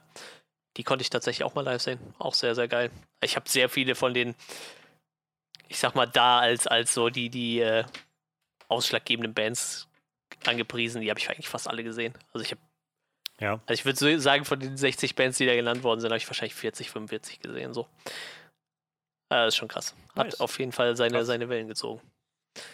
Auf jeden Fall dann so ein Trip down Memory Ja, Lane, kann das auf jeden Fall. oder? Guckst du das und hast du die ganzen Flashbacks von, oh ja, das war das Konzert mit denen. Und oh, Ja, das auf jeden Fall, das war richtig krass. Ich weiß nicht, die haben dann irgendwann noch so einen Typ ausgepackt, so von, von einer Band, die hieß Bomb the Music Industry. Ich glaube, das war das abgefahrenste Ska-Konzert, was ich je gesehen habe. Ähm, das fing schon, also ich kannte die schon, ich hatte schon zwei CDs von denen. Und äh, das fing halt an, dass sie sich angekündigt haben als, als Voract für eine Tour, wo ich eh hin wollte. Also die waren dann quasi noch als zusätzliche Vorgruppe. Und dass sie dann meinten so, ja, wir kommen halt zu zweit. Und dann denkst du so, also normal so eine Ska-Band kommt halt eher so zu acht. Und die meinen so, ja, wir kommen zu zweit. Und dann ging das los, so, die, die flogen dann halt nach Deutschland. Also ich weiß nicht, war, glaube ich, noch, könnten MySpace-Zeiten gewesen sein oder vielleicht war es auf Facebook. Und so, als die in Deutschland angekommen waren, kam dann so ein Schrieb von der Band, ja, könnte uns vielleicht irgendeiner für die Touren Gitarrenverstärker leihen? die haben einfach keinen Gitarrenverstärker mitgenommen. Die sind halt einfach komplett ohne gekommen, so. Und das Konzert von denen war dann halt auch so, da stand halt ein Gitarrenverstärker, den die sich irgendwo geliehen haben. Eine Gitarre, ein Bass und eine Trompete und ein, iP ein iPod. So, und das meiste Ja, kam halt okay. aus dem iPod und dann war halt einfach nur der, der Bandleader und halt noch irgendein Gastmusiker, den er dabei hatte. Das war halt echt schräg. Also, da, da, da, kam direkt so die Erinnerung hoch. Das war halt richtig krass. Also, ich mir daran zurückdenken musste. Das war noch, weil, weil halt irgendwie noch drei Bands gespielt hat. An dem Abend waren halt auch noch nicht viele Leute da und die sind halt dann einfach so mit, mit einer Posaune durchs Publikum gelaufen und so. Und der Typ mit der Gitarre nachher und weil halt waren halt kaum Leute da. Und es war halt aber eine richtig geile Stimmung. Hat halt richtig Bock gemacht irgendwie. Aber das war schon ein sehr schräges Konzert. Muss ich sagen. Kein Merchandise dabei, keine CDs, gar nichts. Einfach nur, wir spielen jetzt hier mit zwei Leuten und das ist es halt. Friss oder stirb. Schön. Sehr, sehr schön. Klingt sehr, sehr spannend.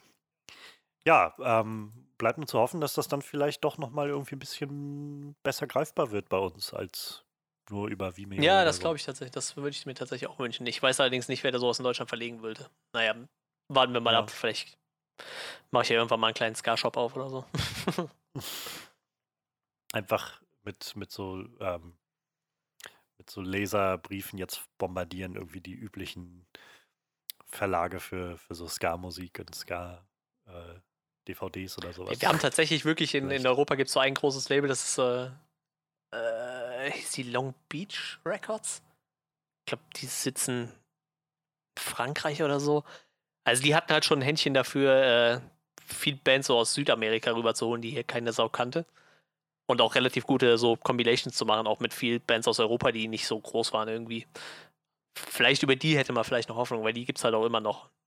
Vielleicht ziehen die die Doku irgendwann mal nach Deutschland rüber oder allgemein nach Europa. Muss man mal gucken. Wie gesagt, die, die Doku ist, ich glaube, die hatte Premiere vor ungefähr einem Jahr, bis sie dann wirklich überall bei, bei Vimeo gelandet ist und so hat es halt nochmal ein halbes gedauert. Also Ja. so ganz so alt ist sie noch nicht. Also die Hoffnung, dass sie vielleicht irgendwann mal hier rüberkommt, ist halt. Aber äh, tatsächlich auch Vimeo ist relativ unkompliziert. Man kann irgendwie mit PayPal zahlen oder Kreditkarte ganz Ah, normalen okay. Account erstellen und es geht halt auch. Naja. Tja, die Wunder des Internets. Ja. Aber cool, also danke auf jeden Fall für den Eindruck. Das ist schön, immer mal auch über solche kleineren Projekte zu hören, die dann so ein bisschen, so wie es klingt, einfach sehr Nische sind, aber sehr viel Herzblut so drin Ja. haben. Ja, mir hat das auch echt Spaß gemacht. Und mir war da auch echt was dran gelegen, ja. Auch, auch das einfach mal zu gucken. So. So, Ich, ich hatte Mhm. da echt Spaß dran. Kann ich mir sehr gut vorstellen. Ja, dann soweit zu Pick It Up.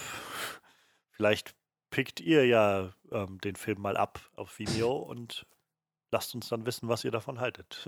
also, ähm, oder überhaupt von Ska. Würde mich auch mal sehr Ja, interessieren. stimmt. Vielleicht haben wir ja Ska-Hörer in unserer, unserer Gruppe hier.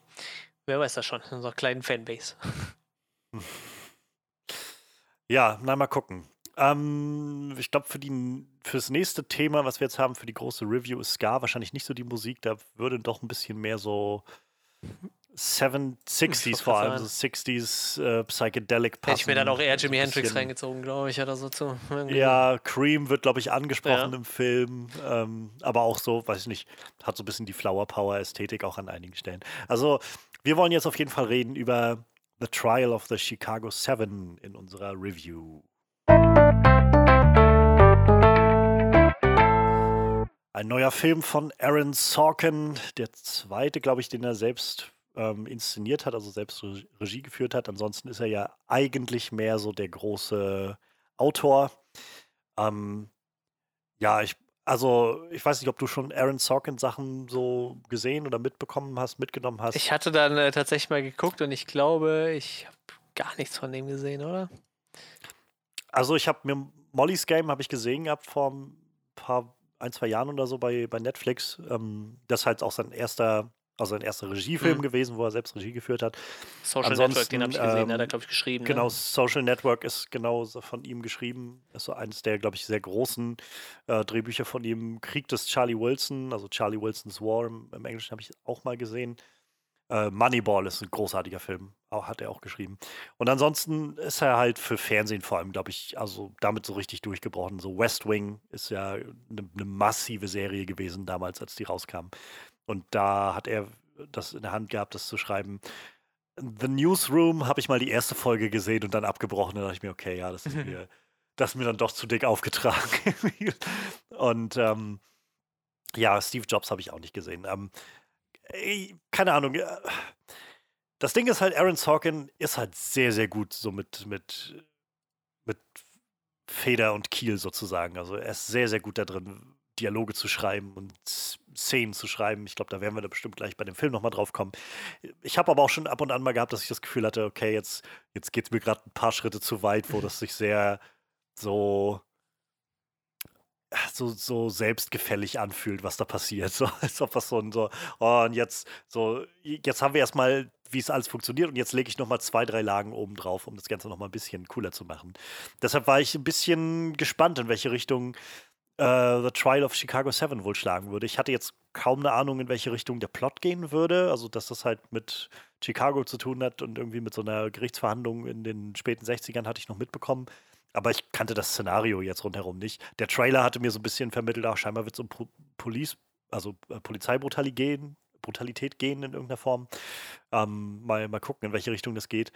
Aber ansonsten war ich recht unvoreingenommen und ähm, bin dann jetzt gestern Abend dazu gekommen, mir den Film anzuschauen und ähm, bin doch ziemlich mitgenommen worden von dem Film. Also ich fand The Trial of the Chicago Seven war ein ziemlich spannender Film, vor allem ziemlich intensiv. Hatte auch so ein paar nette Momente, aber viele, wo man so, wo man, wo der Film es sehr gut geschafft hat, so Emotionen mehr auszulösen.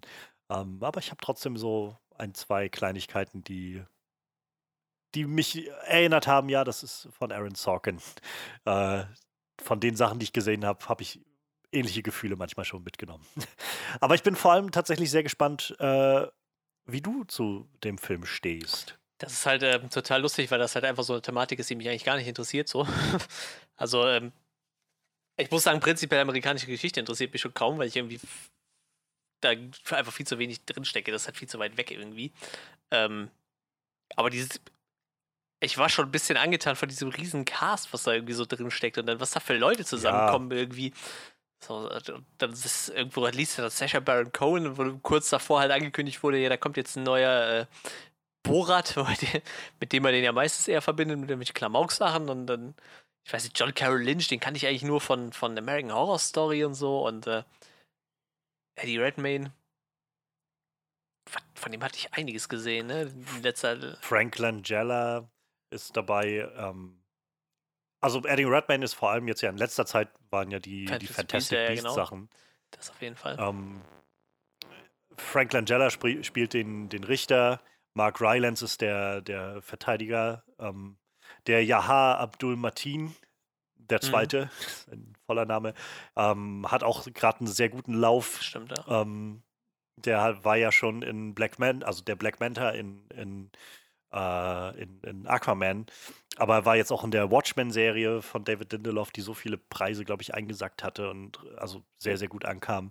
Er ist in dem neuen Candyman-Film, der kommt, und jetzt ist er auch hier in einer Nebenrolle, aber doch auch recht präsent.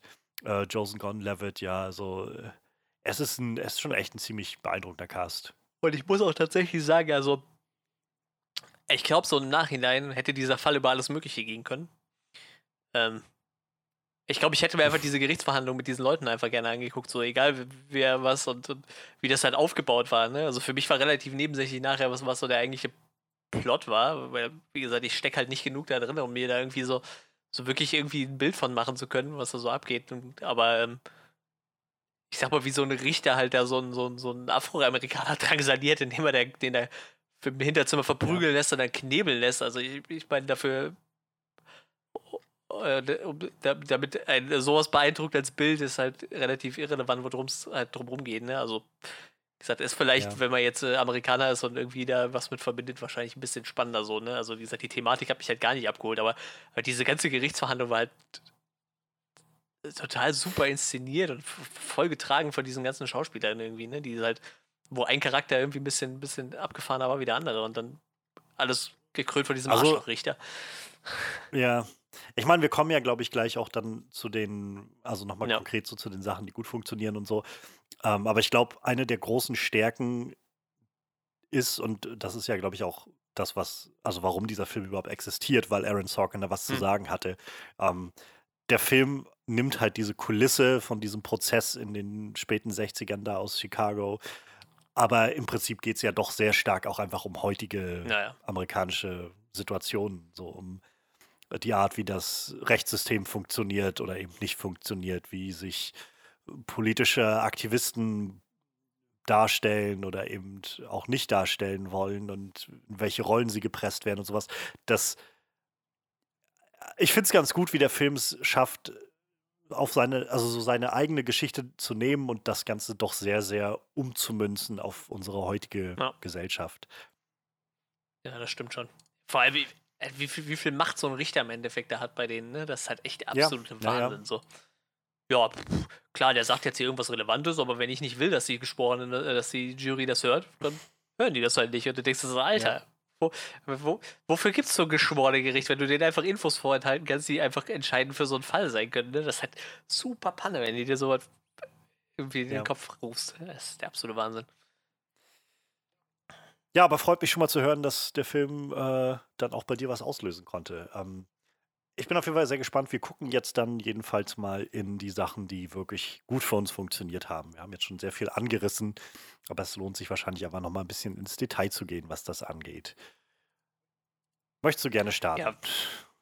Ich kann halt sagen, dass ich durchweg das ganze Cast gut fand in dem Film. Also alle sieben, beziehungsweise anfangs acht Angeklagten die zwei Anwälte, der Richter. Alter, der Richter ist so ein Arschloch. Frank Langella ist so ein ja, krasser Schauspieler.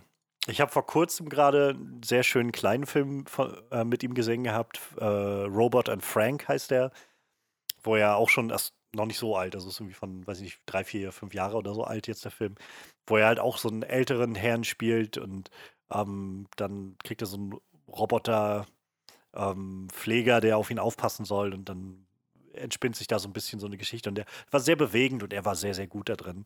Ich meine, man kennt ihn, glaube ich, so, also so für mich jedenfalls einer dieser typischen Schauspieler, wo ich das Gefühl habe, ah ja, der. Ich kann jetzt nicht mehr so genau sagen, von wo ich den kenne, aber den kenne ich auf jeden Fall.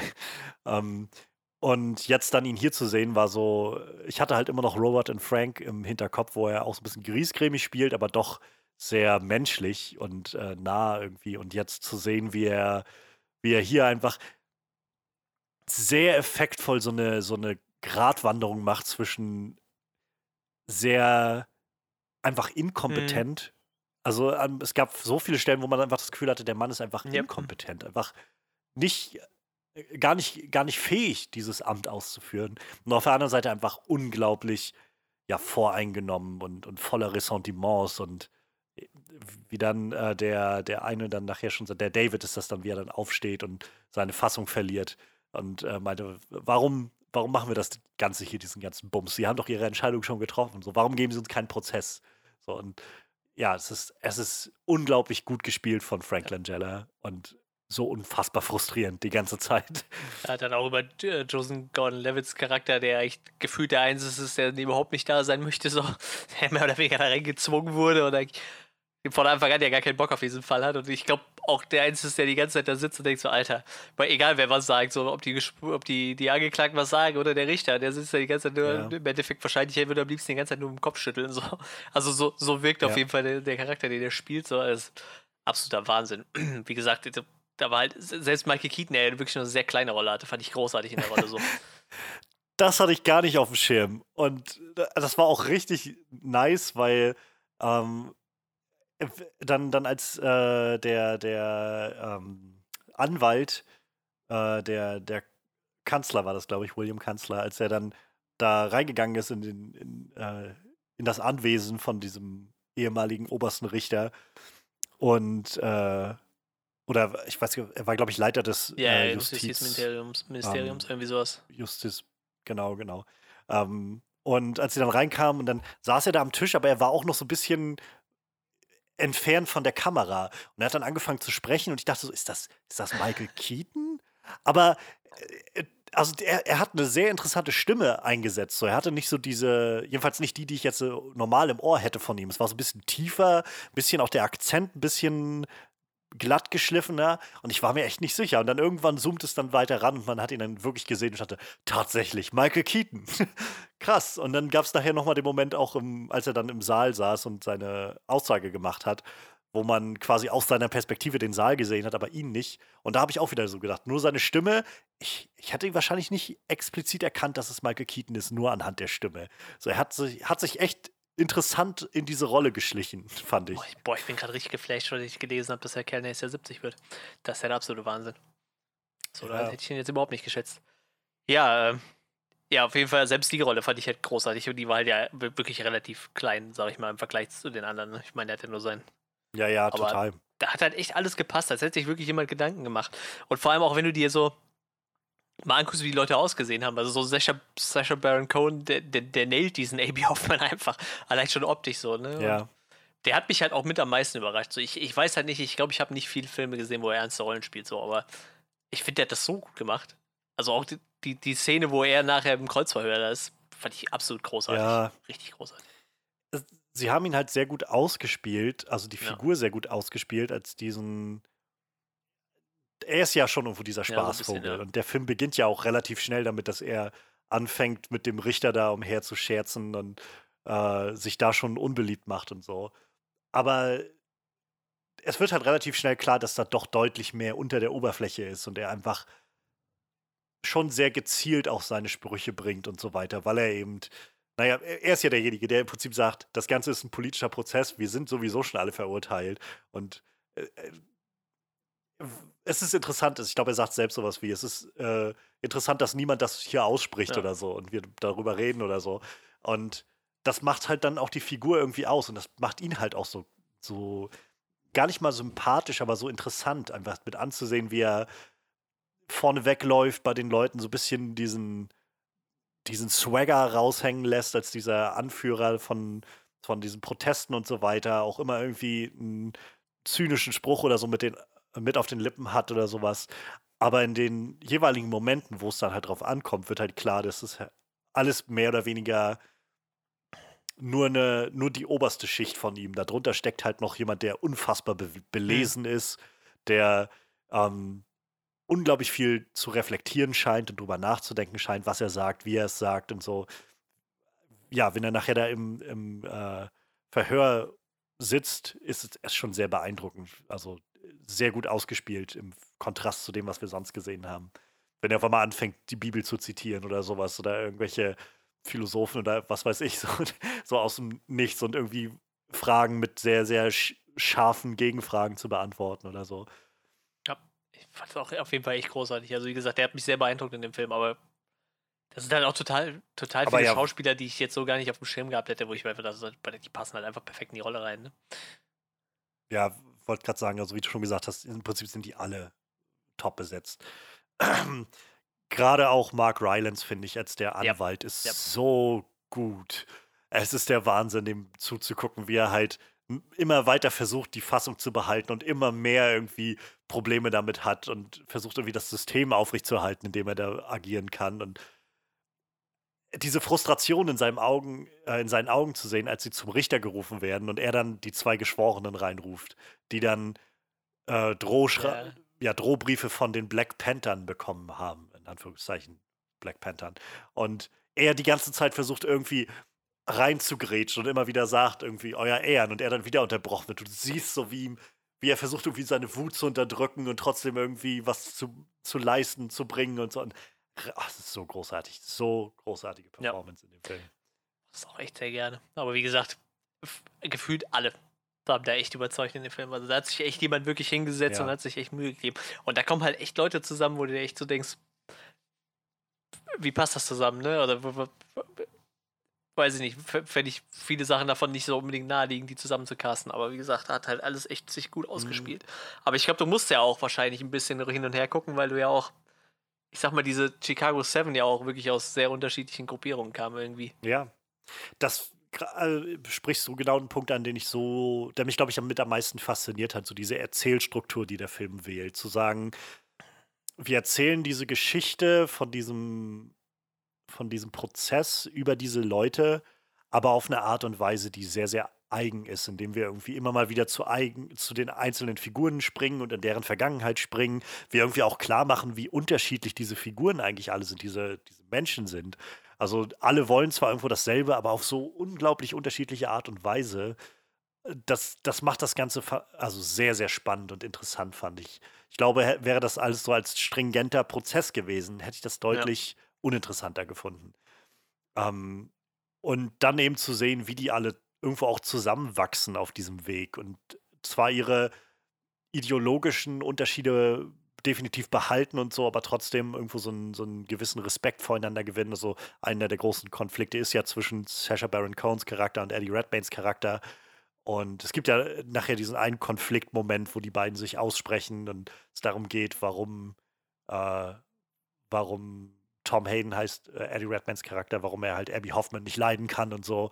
Und er irgendwie sagt, ja, weil du, so du, du beschmutzt im Prinzip den Ruf und wenn in den nächsten 20, 30, 40, 50 Jahren Leute für äh, soziale Gerechtigkeit kämpfen wollen, werden sie immer solche Idioten wie dich im Kopf haben, die sich einfach nicht ordentlich kleiden können und nicht duschen wollen und so, statt halt um die richtigen, wichtigen Sachen zu reden. Und halt auf der anderen Seite dann Sasha Baron Cohns Charakter, der sagen, wow, also wenn dein, dein Gedanke bloß bis dahin reicht zu sagen, wir müssen eine Wahl gewinnen und deshalb müssen wir gut aussehen, deshalb, dann, dann denkst du bei weitem nicht weit genug mit dem Umbruch, den wir eigentlich brauchen. Und das finde ich, also ich finde das sehr, sehr spannend, weil mal die beiden, aber es sind ja auch noch andere, also äh, gerade auch John Carroll Lynch's mhm. Figur, der David Dellinger. Ich finde überhaupt John Carroll Lynch auch ein sehr, sehr toller Schauspieler, der auch immer in ganz vielen Nebenrollen so dabei ist und jedes Mal abliefert. Ja, also so einer dieser typischen This Guy ähm, Schauspieler. Und der ist ja so zum Beispiel der absolute Pazifist in dieser ganzen mhm. Sache. Der sagt irgendwie, ich, äh, ich will nicht, also keine Gewalt und so, wir, wir wollen einfach Wandel bringen und sowas. Und das sind nun mal alles so Standpunkte, die da ineinander fließen, die gerade auch heute wieder in der Linken sehr, also mit der Linken meine ich jetzt nicht die Partei, sondern einfach so in der politischen Ausrichtung oder so, wie man es auch nennen will, einfach viel diskutiert wird. So, wie, wie willst du denn vorgehen und so? Der, willst du die Revolution anstreben oder willst du einfach auf Demos setzen? Aber wie sinnvoll sind denn Demonstrationen und was macht dann die Polizei und so weiter? Und ich finde das sehr spannend, wie der Film das angeht und das aufarbeitet. Und das ist wieder unglaublich stark äh, von Aaron Sorkin. So, der, der schreibt diese Figuren sehr interessant, sehr, sehr scharf, sehr, sehr klar greifbar, finde ich. Ähm, und die Dialoge sind halt einfach so passgenau. Ich finde, das merkt man immer wieder, gerade bei diesen Aaron Sorkin-Sachen, dass die Dialoge dazu neigen, auf der einen Seite sehr, sehr Informationsgehalt, sehr hohen Informationsgehalt zu haben und viel zu transportieren. Also sei es jetzt an direkter Information oder auch an Stimmung und allem rundherum. Aber im Prinzip schafft er das immer in so wenigen Sätzen, das alles einzufangen. Und ähm, das Ganze dann immer noch so ein bisschen mit so einem Augenzwinkern an einigen Stellen, sodass es sehr natürlich sich dann anfühlt. Ich finde es sehr beeindruckend. Also ich glaube, gerade bei solchen, bei so einer Thematik wie diesem, ähm, wie diesem Verhör, äh, Verhör bei, diesem, bei dieser Verhandlung, wo so viele Informationen auch einfach an den Zuschauer gebracht werden müssen, damit er irgendwie mitkommen kann bei allem, was da passiert. Über sieben verschiedene Leute, acht, wenn man den, äh, den Bobby Seal mit einrechnet, plus halt den Richter und so weiter und so fort das ist halt ein ziemlicher Aufwand, das hinzukriegen, ohne dass du jemals das Gefühl hast, jetzt kommt die große Expositionskeule und wir setzen uns hin und äh, wir, wir reden erstmal eine halbe Stunde auf jemanden ein, damit der Zuschauer versteht, was passiert oder so, sondern es ist einfach sehr natürlich. Es greift alles sehr, sehr natürlich ineinander und ich glaube, das liegt vor allem auch mit an den scharfen äh, Dialogen. Also ich fand das sehr, sehr herausragend. Ja, das auf jeden Fall. Gesagt, ich bin leider nicht so äh, Aaron Sorkin erfahren, tatsächlich. Wie gesagt, Social Network habe ich irgendwann mal gesehen, aber ist auch schon ewig her. Vielleicht sollte man sich mal ein bisschen mehr mit dem Mann auseinandersetzen. Also schreiben kann er auf jeden Fall. Ja, er hat, wie gesagt, er hat so ein bisschen manchmal so eine, so eine Neigung und ich finde, in dem Film kommt es so ein bisschen auch rüber, wo es sich sehr ja, jetzt, jetzt lasse ich mal ein bisschen mehr noch meine Muskeln spielen. Beziehungsweise nicht nur so, jetzt mache ich, was der Film braucht, sondern ich lege noch eine Schippe oben drauf, um einfach zu zeigen, wie gut ich eigentlich bin als Autor. So. Und das, finde ich, schimmert manchmal so ein bisschen durch oder äh, vielleicht verliert er auch einfach für mein Empfinden so, so ein bisschen äh, das Gefühl für die Decke, äh, an die dann da irgendwann kommt. Keine Ahnung, es, es übertritt manchmal so ein paar Stellen, wo ich das Gefühl habe, ah, gut, das mir jetzt ein bisschen dick aufgetragen oder so, das hätte ich jetzt nicht gebraucht. Ähm, aber nichtsdestotrotz, also ich könnte das nicht so. Ich finde das immer noch unglaublich beeindruckend, das so zu schreiben. Und wie gesagt, diese Figuren alle so charakterisieren zu können, einige ja bloß mit wenigen Worten, die die haben. Also ich meine, nicht alle nee, Figuren sind halt so präsent wie halt Tom Hayden oder, oder Abby Hoffman in dem Film. Und trotzdem kriegt man halt ein Gefühl für die. Und ich glaube, ein gutes Beispiel dafür ist zum Beispiel, äh, zum, gutes Beispiel ist zum Beispiel, ja. Gutes Beispiel ist auch ähm, die Nummer, wie der Film ja letztendlich endet, mit den, mit dieser Liste von hm. Namen der gefallenen Soldaten. Das Ganze wird ja im Prinzip relativ, so rückblickend, denke ich, relativ deutlich vorbereitet im ganzen Film. Also an zwei Stellen passiert das ja. Das ganz am Anfang sagt der eine ja noch, ich glaube, das ist der Jerry Rubin, der das schreibt, ich bin mir nicht mehr ganz sicher, ähm, der halt ganz explizit sagt, so ich äh, ja, schreibe genau. das alles auf, weil ich will nicht aus dem Blick verlieren, um was es hier eigentlich geht. Und dann gibt es zur Mitte des Films nochmal so eine Stelle, wo er dann da sitzt und sagt, irgendwie schreibt die Namen von heute auf oder so. Und trotzdem, mir ist es nicht in den Sinn gekommen, so wie sich das entfaltet hat, dass das die ähm, das Abschlussplädoyer oder so sein würde von Tom Hayden. Und dass äh, in dem Moment, wo er dann da stand, ich habe überlegt, okay, was wird er jetzt sagen? Wird er jetzt, weiß ich nicht, wird er jetzt ausfallend werden gegenüber dem Richter oder wird er, keine Ahnung, ein großes Plädoyer halten auf die Freiheitlichkeit oder sowas? Aber es ist genau das nämlich passiert, was, also für mich als Zuschauer, was der Film mir da nochmal vor Augen führt. So, es ging eigentlich ursprünglich um diese ganzen Soldaten, ja. die ganzen jungen Männer, die dann nach Vietnam geschickt werden und sterben. Und man verliert das aus dem Auge. Und ich habe es aus dem Auge verloren als Zuschauer, weil man sich in diesen Figuren verliert und in dem Trubel des Prozesses und so. Und ich fand, das war so ein doch sehr, also ein effektiver Moment, das so vorzubereiten, dann auszuspielen an der Stelle, wo man den Zuschauer, ich denke mal, es wird nicht nur mir so gegangen sein, ähm, schon so gut genau an diese Position gebracht hat, wo er nämlich das alles schon vergessen hat. Ja, das stimmt schon. Und dann, ich hatte das auch bis dahin nicht mehr auf dem Schirm, bis er dann aufgestanden ist und gesagt hat, ich möchte jetzt die Namen vorlesen und dann einfach anfängt, die Namen vorzulesen. Und der Richter vollkommen ja. amok läuft und die ganze Zeit mit seinem Hämmerchen herumhaut. Ähm, abgefahren auf jeden Fall. Ich wüsste halt gerne, ob das tatsächlich so passiert ist. Also, ob er sich wirklich hingestellt hat und die, angefangen hat, die Namen vorzulesen. Ja. So, Wäre wär mal interessant zu wissen. Also. Ich habe jetzt nicht nachgelesen, aber ja, Wahrscheinlich, also ich weiß ja, nicht. Ja, Wikipedia gibt auf jeden Fall keine, keine richtige Auskunft zu, wie das Ende von dem Fall halt abgelaufen ist, aber wäre auf jeden Fall ein geschickter Schachzug für, für, für ihre Sache, sage ich mal, ne? Also für das, wofür sie eigentlich da waren. Ja. Ist schon nicht schlecht. Ähm, wie gesagt, ich, ich, ich kannte dieses Chicago 7 Ding halt überhaupt nicht. Das hat mir gar nichts gesagt vorher. Nee, ich auch nicht. Also, ist auch, glaube ich, ich könnte mir auch vorstellen, dass das was ist, wo jetzt auch nicht unbedingt alle Amerikaner was von wissen. Ja, wahrscheinlich nicht. Wahrscheinlich eher die, die es äh, irgendwo betroffen hat oder so. Ich finde es halt total crazy, ja. wo die am Anfang gezeigt haben, wie wahllos scheinbar Leute für den Vietnamkrieg geholt wurden. Ja, wenn du dann und dann geboren bist, dann äh, ja.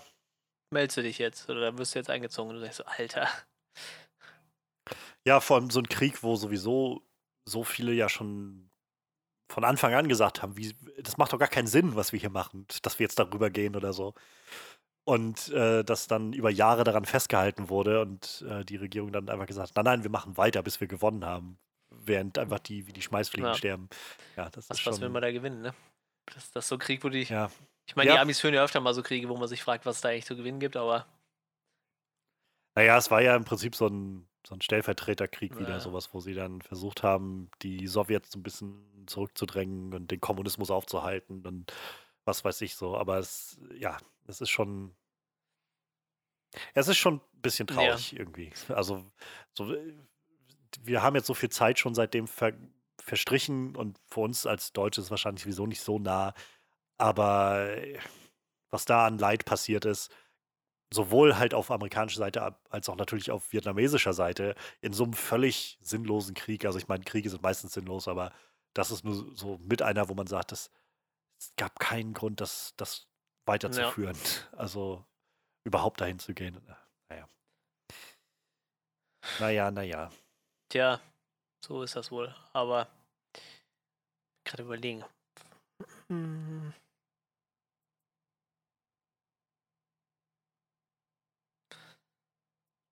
Was könnte man denn noch erzählen? Also ich mochte halt, wie gesagt, so von der Dramaturgie sehr gerne, wie der Film diese, diese Frustration ausgespielt hat. Also es war, ich kann mir gut vorstellen, dass man das sieht, wenn man darüber stolpert, einfach über, weiß ich nicht, Protokoll oder so zu dieser, zu diesen Ereignissen und das Gefühl hat, ja, das, das liest sich wirklich wie so ein Film, wie so eine Geschichte, die du da, die da passiert ist, dass du halt die, die Schikane, die diese Menschen alle erlebt haben, vor allem mit natürlich der Bobby Seale, der einfach dazugestellt wurde als Vertreter irgendwie der Black Panther, damit das Ganze noch schl schlimmer aussieht. Ähm, aber naja, eben auch die anderen alle irgendwie, wie, wie oft ihnen irgendwie ins Wort gefallen wurde, wie oft irgendwelche äh, Aussagen gestrichen wurden vom Richter und so weiter. Das ist schon frustrierend genug. Und dann kriegst du halt so immer weiter mit, jedes Mal, wenn du das Gefühl hast, jetzt kommt so langsam die Wende, dann haben sie die großartige Idee mit Michael Keatons äh, ehemaligem ähm, Justizminister, dem Ramsey Clark, dass sie den mit reinholen ins Boot und so. Und dann wird auch das im Prinzip alles als nichtig erklärt und so. Und dann taucht auf einmal dieser, äh, dieser, dieses Tape auf von Eddie Mhm. Redmayne und der, der ist nicht mehr zu gebrauchen und so weiter. Und, ähm, und letztendlich endet das Ganze ja nur auch so. Es endet damit, dass sie werden alle verurteilt. So, es, halt, es, es gibt halt keinen großen, na, und dann ist die Rettung gekommen oder so, sondern es ist mehr so ein, ja, dieses, dieser Prozess ist halt einfach da, um uns zu zeigen, wie kaputt dieses System eigentlich sein kann. Wurde, Ähm, wurde eigentlich im weil- Abspann aufgelöst, dass die nachher alle freigesprochen worden sind? Oder stand da nur, was die nachher gemacht haben? Ähm, es stand, dass sie, äh, dass, glaube ich, die nächste Regierung oder so hat, glaube ich, dann ähm, wieder Ei- Ei- Einspruch eingelegt oder irgendwie sowas. Oder sie hatten einen Einspruch eingelegt und das Ganze wurde nochmal neu aufgerollt, das Verfahren oder so. Ähm, also es stand auf jeden Fall was dazu. Ja, der, der Richter wurde kann mich jetzt nicht mehr an die als, konkrete- Als nicht, äh, wie, ne- nicht einsatzfähig erklärt. Also sie hatten, halt, ich- Deshalb wurde das dann Genau, es, es stand halt im Hin also in diesem Vorabspann. ja, Abspann genau. mehr oder weniger stand halt noch drin, dass der Richter, dass sie, glaube ich, aus einer au- Jury von oder halt dem, dem Kreis seiner Mitrichter und, und Anwälte und so weiter, dass da wohl wie 76 Prozent oder irgend sowas gesagt haben, dass der einfach nicht fähig war dazu oder dass das halt kein, keine angemessene Art und Weise war, das, äh, das zu verfahren. Und ich meine, es, wird ja auch aufgenommen in dem Ganzen, wenn Joseph, äh, Joseph Gordon-Levitt dann letztendlich nach vorne geht und sagt, ähm, hier sitzt jetzt gerade jemand gefesselt und geknebelt in einem Gericht ähm, in Amerika. Das, das sollte irgendwie nicht so sein, oder? Ja. Das hat der Richter dann ja scheinbar auch eingesehen. Ja. Und es wird halt klar, also der Film macht dann an vielen Stellen, das ist wieder so ein bisschen, wo ich dann, glaube ich, später nochmal drauf komme, so ein bisschen sehr überdeutlich klar, aber so dieses, es gibt halt einfach dann die Regierung, die von Anfang an sagt, es, hier geht es nicht um richtig oder falsch oder sonst was, sondern es geht darum, dass wir diese Leute Ja, in, in ja. den Knast kriegen und so ein paar Sündenböcke kriegen und ein Exempel haben, um andere Leute dann verurteilen zu können. Also denkt ihr irgendwas aus, wie wir die jetzt einbuchten können. Das ist ja doch krass, der Richter war halt auch schon 75, ne? Zu der Zeit, wo er das gemacht hat. Also wirklich schon, schon ewig Ja. lange im Geschäft, aber Das Lustige ist, er ist sich ja scheinbar aus seiner Schuld nie bewusst. So, ich weiß nicht, äh, Joseph Gordon-Levitt sagt ja dann irgendwie auch was, der ist ein schwarzer Mann und dann sagt er doch irgendwie sowas, mir hat bis jetzt noch nie einer Rassismus vorgeworfen oder so. Ja, ja. Also scheinbar ist er sich irgendwie noch nicht mal seiner, seiner Schuld irgendwie bewusst. Also für die ist das scheinbar ganz normal irgendwie, wie, wie er da handelt halt. Und das ist halt, deshalb, also ich glaube halt echt, so der Richter ist wahrscheinlich so der, der krasseste Charakter in diesem ganzen Film irgendwie. Das ist ja. halt echt schon übel. Die Polizeibrutalität war halt präsent in dem Ja. Film auf jeden Fall. Und ich denke mal, das ist ja auch einer mit der Gründe, warum das Ganze auch gerade heute rauskommt, weil das nur in Amerika auch sehr, sehr im Zeitgeist liegt. Ähm, es war nicht so viel, wie ich erwartet hatte, aber es, es steuert halt auf so einen Moment zu, wo das Ganze so eskaliert. Ähm, und dann entfährt dem Ganzen auch ein sehr viel, also ein sehr großes Stück Energie auf einmal, weil das so, fand ich, also es hat sehr, sehr reingehauen an der Stelle, wo dann klar wurde, irgendwie, die Cops äh, ziehen jetzt den Kreis und um, umzingeln die alle ähm, in diesem Park, haben da im Prinzip alles abgestellt und, und umstellt und warten jetzt, dass, äh, dass die da eintreffen, die letzten Demonstranten, und dann, dann kann die Schlacht losgehen mit, äh, mit Tränengas und rundherum und einem. Also es ist schon auch das Bild davon zu sehen, wie die ihre Marken und ihre Namensschilder Ja. abnehmen. Das schon, ja, das wünscht man sich schon echt nicht. Also da. Es ist halt, keine Ahnung, also wir, wir leben nur gerade in so einer Zeit, wo das einfach auch sehr, wie gesagt, sehr, Ja, sehr das stimmt. aktuell ist. Und ich finde es halt krass. Also der Film macht halt schon, finde ich, eine Menge draus, daraus so ein bisschen das zu zeigen und zu präsentieren, was das eigentlich bedeutet, wenn du halt so eine, so eine Berufsklasse hast, so eine Berufsschicht hast, die, naja, die einfach einen Großteil von exekutiver Macht in sich vereint und äh, ausübt. Und wenn, also was für einen Unterschied das macht, ob dann auf einmal Cops sich hinstellen und was sagen und ähm, halt sagen und aussagen, dass sie das und das gemacht haben, oder ob das halt ein paar Hippies sagen oder so. Ja, vom, vom Gericht sollten alle gleich sein, aber ja, das, also ich meine, und ich meine, wie auch der, der, äh, der, ach, ich liebe, das sind so viele Namen, Bobby Seale sagt, ähm, so, wenn, ja, wa- was ist das Schlimmste, was euch passieren kann? So, ich werde wahrscheinlich an einem Ast landen. So. Das ist nochmal eine andere Sch Schublade, die dann aufgemacht wird, aber ich glaube, da hat sich halt nicht viel geändert. Also ich meine, deshalb porträtiert, der Film das halt auch so in dieser Art, dass halt, naja, ich, ich will nicht, ich will mich jetzt hier nicht wie so ein, weiß ich nicht, nicht so mega Anti-Polizei oder sowas hinstellen, aber ich glaube, es gibt halt schon ein Problem damit, dass, dass wir einfach sehr viel Macht in diesem Bereich haben und die muss halt auch irgendwo kritisiert werden können, wo man halt kritisch draufschauen kann, um zu sagen, was machen diese Leute mit der Macht, die sie haben. Weil es sind nun mal Menschen und davon auszugehen, dass sie alle einfach ähm, nach einen Heiligenschein auf dem Kopf haben und immer das Richtige tun, ist vielleicht ein bisschen sehr blauäugig. das ist doch jetzt genauso. Wir haben da aktuell gibt es ja wieder viel, viel äh, Tara hier in Deutschland um, um, um so Rechtsextremismus in der Polizei. Und ja, du hast aber halt, halt auch in der Zivilbevölkerung auf 100.000 Leute, weiß ich nicht, ein paar hundert, die rechtsextrem sind. Warum solltest du die nicht auch in der Polizei haben? Ne? Sind halt auch nur Menschen irgendwie. Ne? Ja. Und das ist ja genau die, dieses große Ding. Also die, die Frage, die jetzt immer wieder in den Raum kommt, irgendwie, also Frage, die, die, der Wunsch, dass es so eine Studie nach äh, Rassismus und so strukturellen rassistischen Problemen in der Polizei geben sollte, die jetzt ja immer wieder abgeblockt wurde vom Innenminister, Mhm. den wir haben. Ähm, weil er halt sagt, ja, nee, das kann ja gar nicht sein, das gibt's doch nicht. Also ich meine, es gibt doch kein Problem in der Polizei und in der Polizei darf sowas auch gar nicht geben. So, das ist, äh, das Problem ist bloß, dass wir ein ziemlich gutes, in den letzten Monaten und Jahren ja auch eigentlich schon, ziemlich klare Beispiele dafür haben, dass es doch stattfindet. Und ich glaube, es geht so ein bisschen verloren, dass es nicht darum geht zu sagen, äh, wir wollen jetzt erstmal sagen, dass alle Polizisten rechtsextrem sind oder so, sondern es geht irgendwie mehr darum zu fragen, was für Probleme und, und Schwachstellen hat denn allein, sag ich mal, der Rekrutierungsbereich von Polizei, dass Leute mit rechtsextremistischem Gedankengut da überhaupt reinkommen. Weil an der Stelle spätestens sollte es ja schon sagen, okay, ja, ihr könnt hier nicht rein bei uns. Ihr habt hier nichts verloren. So, ganz offensichtlich gibt es da ein strukturelles Problem. Ja, vor allem sollte man ja auch, ähm, also das Problem, bei der Berliner Polizei fand ich das halt relativ krass. Also es wurde halt gesagt, bei der Berliner Polizei arbeiten über 1000 Leute sind angestellt. Und ich glaube, 36 oder so haben so eine rechtsextreme Chatgruppe aufgehabt. So. Würdest du jetzt mal eine ja. richtige Studie darüber führen, wo halt wirklich rauskommt, das sind halt, weiß ich nicht, unter 50 Leute, das wird dann wenigstens auch mal wieder ein gutes Licht auf die Leute, auf die Polizisten werfen, die ihren Job machen wollen. Ne? Also, wenn 36 von über 1000 äh, rechtsextrem sind, heißt das aber auch, dass 1000 Leute es nicht sind. Ne? Und irgendwie die leiden jetzt aber trotzdem unter diesem schlechten Ruf, den die anderen gemacht haben. Ne? Und deshalb ist vielleicht so eine Studie vielleicht gar nicht mal so verkehrt. Ne? Genauso wahrscheinlich in Amerika. Also gerade hier bei dieser Black Lives Matters Bewegung hast du ja auch gesehen, wie viele Polizisten einfach mitgelaufen sind. Nicht einfach um zu, zu gucken und aufzupassen, sondern einfach mitgelaufen sind, um für irgendwelche ja, aus also Solidarität, Solidarität mitgelaufen sind. Ne?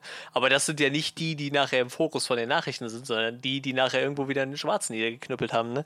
Deshalb sind so Studien vielleicht auch manchmal einfach gar nicht verkehrt, um einfach mal zu zeigen, wo die Probleme es liegen ne? und nicht, dass sie überall liegen. Es gibt einen, äh, so, so einen netten Clip, den ich gesehen hatte von einem Chris Rock Live-Stand-Up-Programm, wo er halt auch über Polizeibrutalität redet. Das ist auch schon ein paar Jahre älter, weil, naja, das Problem besteht halt auch nicht erst seit gestern. Ähm, und dann sagt er halt, also Beispiel, was dann halt gebracht wird, ist immer so dieses Jahr, es gibt halt so, es gibt halt überall immer so ein paar faule Äpfel, ne? Also es gibt, die gibt es ja überall so ungefähr. Und sagt halt, na gut, das, das mag ja sein, aber es gibt halt Berufsgruppen, wo das nicht so ja, sein darf. Ja, stimmt. Also du, du kannst nicht irgendwie, also ich meine, wenn, wenn die Folge davon ist, dass irgendwie regelmäßig so ein paar faule Äpfel Menschen töten, dann weiß ich nicht, du sagst ja auch nicht, keine Ahnung, mal gucken, ob mein Pilot irgendwie Flugzeug landen kann oder so. So, sondern wenn er diesen Job macht, dann soll er das gefälligst ja. machen. So. Weil ansonsten kann er diesen Job nicht machen. Und genau darum sollte es ja eigentlich gehen. Ja. Also. Manche andere Jobs, sollte man meinen, hätten dann höhere Ansprüche irgendwie, ne? Gibt, gibt Jobs, ja. da, hast du so hohe Anforderungen, damit du da reinkommst. Und dann bei so einem Job denkst du dir dann so, ja, der wird halt ausgewürfelt, wer den kriegt manchmal oder so. Naja, so krass nicht, aber. Also ich, wie gesagt, man soll, man, es bringt ja nichts zu verallgemeinern oder so, aber also ich finde es schon besorgniserregend zu sehen, wie viel Raum doch auch einfach Leute haben in der Polizei, die eben vielleicht nicht unbedingt auf Gleichberechtigung ja. aus sind oder ähm, auch irgendwie, weiß ich nicht, vielleicht eine komplette Gleichbehandlung von Menschen im, im Hinterkopf haben. Ich kann sagen, aus eigener Erfahrung, ähm, so ich habe jetzt, sag ich mal, noch nicht direkt mit Polizei zu tun gehabt, so wirklich viel in meinem Leben. Eigentlich gar nicht, glaube ich. Ähm, aber ich weiß halt, äh, aus dem Verwandtenkreis ist halt jemand angeheiratet, der ist bei der Bundespolizei, meine ich. Und das ist jemand, wo ich mir regelmäßig mit, mit den Händen durch die Haare fahre, so an den Kopf greife, weil das jemand ist, der sehr anti-islamistisch die ganze Zeit redet und so, der sehr viel Ressentiments gegenüber andersfarbigen Menschen hat und so. Und ich denke mir dann, so, so jemand ist bei der Polizei. Und dann kommt dann der nächste Schritt dazu, der, der macht das ja nicht heimlich oder so. Der postet ja auch regelmäßig über Facebook und so seine, seine ganzen Bullshit-Sachen. So, ganz, also ohne, ohne Zweifel müssen dessen Kollegen davon wissen, wie der tickt. So, jetzt ist die Frage, tolerieren die das oder ticken die auch alle so? Und ruckzuck stellst du dir halt die Frage, ja, was ist denn eigentlich los ja, mit der Polizei? Schon, ne? ja, keine Ahnung. Es ist, ja, es ist ein schwieriges Thema, aber der Film macht auf jeden Fall einen ziemlich guten Case dafür, dass man halt skeptisch sein sollte und dass man vielleicht zuhören ja. sollte, wenn Leute was sagen und vielleicht nicht nicht blindlings einfach der Polizei anvertrauen, dass sie das irgendwie alles selbst regelt oder so. Ja, irgendwie schon, das stimmt. Ja, wollen wir, wollen wir noch mal gucken, was vielleicht nicht so funktioniert können hat. Also ich habe schon mal angedeutet gehabt, für mich gibt es in dem Film Momente, wo es einfach ein bisschen sehr übertrieben dann wird manchmal. Also ähm, nie so, dass das Film, dass es den Film kaputt macht oder sowas, aber ich finde gerade der Schluss, so effektvoll der Schluss ist mit den, mit den Namen, die da verlesen werden und so, dieser ganze, wie sich das alles aufbaut und dann noch, wie das alles ausgespielt wird, war mir dann doch sehr übertrieben. Also wie dann auf einmal alle aufspringen und diese unglaublich Fanfarenmusik, die so im Hintergrund läuft und alle recken ihre äh, so Arme in die Luft und ja, wuh! Und das war so ein Moment, wo ich dachte, boah, calm, calm down. So. Ich meine, ich verstehe schon, der Moment ist sehr, sehr, sehr, sehr fast schon monumental fühlt er sich an. Aber ich fand es in der Ausspielung doch zu dick aufgetragen. Und in, der, in ähnlicher Weise gab es halt im, während des Films immer mal Momente, wo ich gedacht habe, ja, das ist, ich, ich, ich weiß, was das soll und ich glaube auch, dass das gar nicht schlecht ist, aber es ist mir manchmal einfach ein bisschen zu dick. Ich glaube, keine Ahnung, ich finde zum Beispiel den Moment, wenn Sasha Baron Cohen in dem äh, Verhör sitzt und das Verhör endet ja auch damit, dass er dann da sitzt und überlegt und sagt irgendwie, äh, müssen Sie jetzt noch drüber nachdenken und er sagt dann sowas wie, also im Englischen sagt er, glaube ich, um, ähm, Excuse me, friend, uh, I, I was never on trial for my thoughts. ja, im Deutschen sagt er so ähnlich, Also ich ja. bin halt noch nie für, für meine Gedanken angeklagt worden oder irgendwas. Und ich finde, das ist ein, an sich eine sehr starke Zeile, aber so wie es rüberkommt, hatte ich ein bisschen das Gefühl von, okay, okay, ich, ich verstehe es. Es kommt ein bisschen sehr, ja, wieder so ein bisschen sehr dieses Selbstgefällige, was da so rüberkommt. Und davon gab es so ein paar Momente in dem Film, wo ich gedacht habe, calm down, so zwei, drei Schritte zurück, das hätte für mich auch funktioniert. Ja, die Frage ist halt, ich weiß nicht, wie viel man so einen Film an so Momenten wegnehmen kann, ohne dass der halt vielleicht doch irgendwann. Ich will nicht sagen Spannung, der Film ist ja nicht unbedingt spannend, aber weißt du? Ja, Ich- Ich weiß ohne halt Frage. nicht. Ne? Aber ich meine, man kann es, glaube ich, ein bisschen, vielleicht man, man kann es auch einfach ein bisschen, bisschen weniger theatralisch Ja, ausspielen. gut, ja, das, das ist, glaube ich, ja. der Punkt. So, das, wo ich das Gefühl habe, ja, okay. Also, wie gesagt, man muss vielleicht gar nicht das Drehbuch ändern, aber so ein bisschen einfach in der Art und Weise, wie man es ausspielt. War es mir einfach manchmal ein bisschen drüber. Dafür, dass die ganze Thematik doch sehr, sehr real wirkt, hatte ich da manchmal einfach das Gefühl von, ach, okay. Ja, ist halt schade. wahrscheinlich schwierig, ne? Ich meine, im Endeffekt hast du halt auch immer einfach, einfach nur so Ja, ein, so total. ein Gerichts, weiß ich nicht, so ein Gerichtsszenario, ne? Ja, ja. Ich meine, das ist ja nicht, äh, ich weiß nicht, ob du den mal gesehen hast, aber das ist ja nicht Ace Attorney, so äh, hier so, ein, so eine vollkommen abgedrehte Anime-Verfilmung aus Japan, äh, wo die sich Ja, die ja. Beweise so als, als, äh, als Hologramme ins Gesicht schmeißen. So. Das ist halt einfach nur eine Gerichtsverhandlung, ne? Da musst du halt ja irgendwie dann wahrscheinlich auch trotzdem dein Publikum zu unterhalten wissen, so, aber für mich hat halt auch ganz klar einfach so die, die Leute den Film getragen, so, ne? Also ich, ich glaube, ich hätte das auch nicht unbedingt so gebraucht, dass, dass sie dann so auf die Kacke hauen. Ähm, wie gesagt, ich hätte mir den Film halt auch einfach, hätte auch eine andere Thematik sein können, aber ich finde, das war halt so, Ä- es funktioniert halt irgendwie, ne?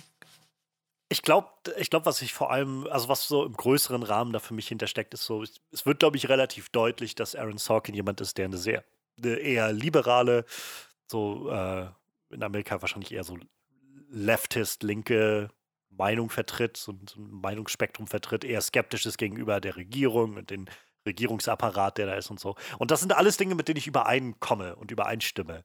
Aber es ist, glaube ich, einfach, wenn ich das Gefühl habe von, der Film zelebriert sich da einfach so ein bisschen selbst und, und zelebriert so ein bisschen selbst, ja, sind wir Linken nicht eigentlich cool? ja, gut, so. das stimmt. So, das ist halt, wo ich, wo, das ist einfach, glaube ich, wo ich das Gefühl habe, ich bin nicht mal dagegen, gegen die Botschaft selbst. Es ist einfach die Art und Weise. Es kommt so ein bisschen, so ein bisschen selbstgefällig halt rüber. So ein bisschen sehr, ah, ja, wir sind halt, wir sind halt die richtig Guten so. Wo ich halt einfach das Gefühl habe, es würde für mich, glaube ich, nicht ganz so arrogant. Also arrogant ist schon sehr hart, aber so, es, es schwingt so ein, so ein Hauch von Ja, schon, Arroganz du drin, finde ja. ich.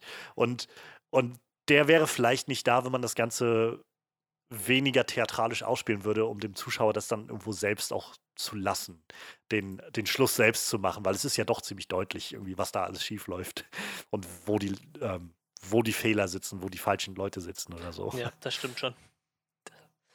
Und das ist, glaube ich, das, was ich meine mit ähm, was, was Aaron Sorkin, glaube ich, viel hat. Das ist ein Grund, warum ich äh, The Newsroom bloß eine Folge geguckt habe, weil das äh, es geht interessant los mit einem sehr starken Monolog und so und dann geht es halt sehr stark in diese Richtung, wo das Gefühl hast von diese Arroganz so ein bisschen, die, die dann durchschwingt die ganze Zeit von wir wissen, wie Politik wirklich funktionieren sollte und äh, so ist so ein bisschen wie gesagt, ich bin nicht mal dagegen, dass du das sagst oder was du da sagst, aber es ist einfach die Art und Weise, wie du es sagst, die mich so ein bisschen von Kopf stößt. Und mal macht das besser, mal macht das nicht so gut. Aber hier war hier es gut, aber an ein, zwei Stellen hat es mich doch ein bisschen, bisschen irritiert.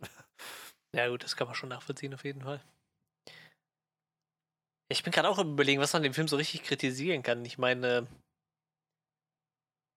dass mir so die Thematik halt ein bisschen, weiß ich nicht, ich will nicht sagen egal ist, aber dass wie mir der Film halt auch irgendwie über eine, eine andere Thematik hätte gehen können.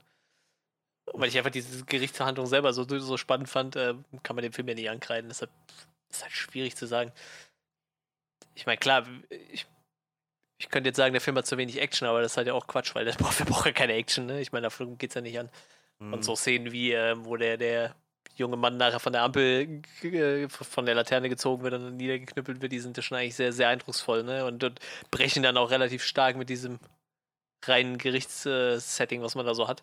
Ähm, ja, ich weiß nicht. Schwierig, irgendwas an dem Film zu kritisieren, finde ich. Ich fand ihn manchmal ein bisschen unübersichtlich, wenn ich ehrlich bin. Ich mag die Art und Weise, wie der Film erzählt wird, aber ich kann auch sagen, dass ich an einer Stelle so ein bisschen unklar war, wo wir jetzt gerade sind. Ist das jetzt während des Prozesses oder ist das jetzt ein Flashback in die Zeit vor dem Prozess oder so? Äh, das war nämlich genau dieser. Das, das kommt durch zwei Sachen. Auf der einen Seite finde ich, ich bin sowieso schon nicht gut mit mhm. Namen. Und der Film hat halt einen Haufen Namen, die dann so durch die Luft geistern. Und ähm, es war dann, als äh, der, der, ja, schon ist der Name wieder weg. Seal, nicht äh, Bobby Seal, genau. Als er verhaftet wurde, quasi, als sie ihn aus dem Gerichtssaal dann haben entfernen lassen und so. Ähm, dann danach gab es dann diesen Flashback dazu, wie Eddie Redmayne, also nachdem Eddie Redmaynes Figur damals festgenommen wurde, wie sie dann losmarschiert sind, um ihn rauszuholen. Und das war tatsächlich ein Moment, wo für mich nicht ganz klar war, wo sind wir jetzt gerade? Sind die jetzt auf dem Weg, um den Bobby Seal aus dem Knast zu holen, weil der da zu Unrecht irgendwie festgesetzt wird. Ach so, ja, ja. Oder, oder so das. Also es gab Momente, wo ich einfach nicht ganz klar war da drin, wo die, wo das jetzt war. Und mag daran gelegen haben, dass ich, dass es gestern auch ein bisschen später war, als ich den Film geguckt habe und vielleicht konzentrationsmäßig nicht mehr ganz da war. Aber ich war einfach hin und wieder so kurz, oder was ist das kurz? Ich war hin und wieder einfach für so einen, so einen spürbaren Schritt irgendwie irritiert und nicht auf eine Art von, oh, der Film lässt mich jetzt im Unklaren, sondern ich weiß gerade einfach nicht so recht, wo, ich, wo wir hier sind. Und dann hat sich natürlich irgendwann ergeben, aber es war offensichtlich nicht geplant von dem Film, mich im Dunkeln darüber zu lassen, sondern irgendwie ist es einfach nicht. Ja, es ist einfach ein bisschen, bisschen kompliziert mit dem Film, so der, der, die Art und Weise, wie ich er Ich finde, ja, da kann man dann auch noch anbringen. Also es ist auch nicht so äh, hilfreich, wenn stellenweise zwischen den Verhandlungstagen scheinbar immer so, so, so 30 Tage liegen gefühlt oder so, ne? Das, das kommt ja, ja immer noch dazu. Dann dann so, ja, dann steht da so Verhandlungstag 30 und du denkst so, was ist die anderen Tage passiert irgendwie? Wo, wo sind wir denn gerade so? Oder ja, das Ding wird jetzt vertagt um neun Tage und du denkst so, Alter. Und das geht halt die ganze Zeit so, ne? Das ja, wird jetzt zwei Wochen vertagt. So, boah, das, das ist ja wirklich, das zieht sich ja durch den ganzen Film durch, ne? Ich weiß, also ich könnte ja auch bis zum Ende gar nicht sagen, ich weiß nicht, ob es irgendwo nachher noch stand, wie viele Tage dieser ganze Prozess ging. Und ich glaube, das ging ja nachher über. Ach, es stand 100. Ja, irgendwie irgendwas so? über 100 habe ich auch im Kopf, aber das ist ja der absolute Wahnsinn. So, ich meine, das kommt einem auf jeden Fall nicht so vor in dem Film. Kann man drehen und wenden, nee, wie man will, also es kommt einem nicht so vor. Es ist ja auch, also, weiß ich, ich finde das jetzt auch gar nicht wild, aber es ist einfach nur dadurch, dass es so springt und dann noch hin, hin und her springt mit Flashbacks und so und man dann noch sieht, wie sie dann dazwischen immer sich beraten und so, war ich einfach manchmal nicht ganz klar, wo, wo sind wir jetzt gerade irgendwie. So, wenn die jetzt alle einfach eingesperrt gewesen wären, wäre klar gewesen, wer wo ist und so. Aber so war es einfach. Ich war einfach manchmal nicht ganz Ja, das Lustige ist ja auch, dass sie am Anfang halt die ganze Zeit normale Kleidung hatten und die ja scheinbar auch auf freiem Fuß waren oder keine Ahnung was. Aber zum Schluss irgendwann, ich glaube, bei der letzten Urteilsverlesung ja scheinbar alle so Knastkleidung schon anhatten. Ja, da, na, sie sagten an einer Stelle davor, dass sie, ähm, da waren sie, glaube ich, alle bei sich in, in diesem Kabuff da, also in ihrem, in ihrem, wie haben sie es genannt, Conspiracy ja, ja. Bureau, glaube ich, ähm, und hatten beraten, was sie machen und wie sie weiterverfahren sollen. Und dann meinten sie, das war nämlich nachdem der, der Dellinger sein, seine okay. Fassung verloren hat. Auch eine starke ja. Szene fand ich, wo er immer, sie müssen mich nicht festhalten, lassen Sie meinen Arm los und so. Und dann auf einmal den geschlagen hat und dann auch selbst mal, ich habe ich hab sie geschlagen, oh mein Gott, es tut mir so leid und so.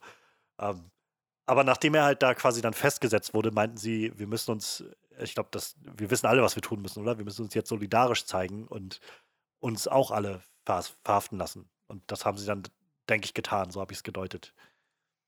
Oder es gehört zum amerikanischen System, dass sie dann zur Urteilssprechung dann auch schon. ja, ich, nicht, das war mir halt auch nicht klar dann. Ne? Also war so Kleinigkeit. Aber wie gesagt, ich glaube, dass dann vielleicht, wenn du in so einem amerikanischen System drin steckst, dann hast du da auch vielleicht ein bisschen mehr Ahnung von. Obwohl ich ja. mir nicht sicher bin, ob die Amis ihre ja, eigenen Systeme verstehen. ne?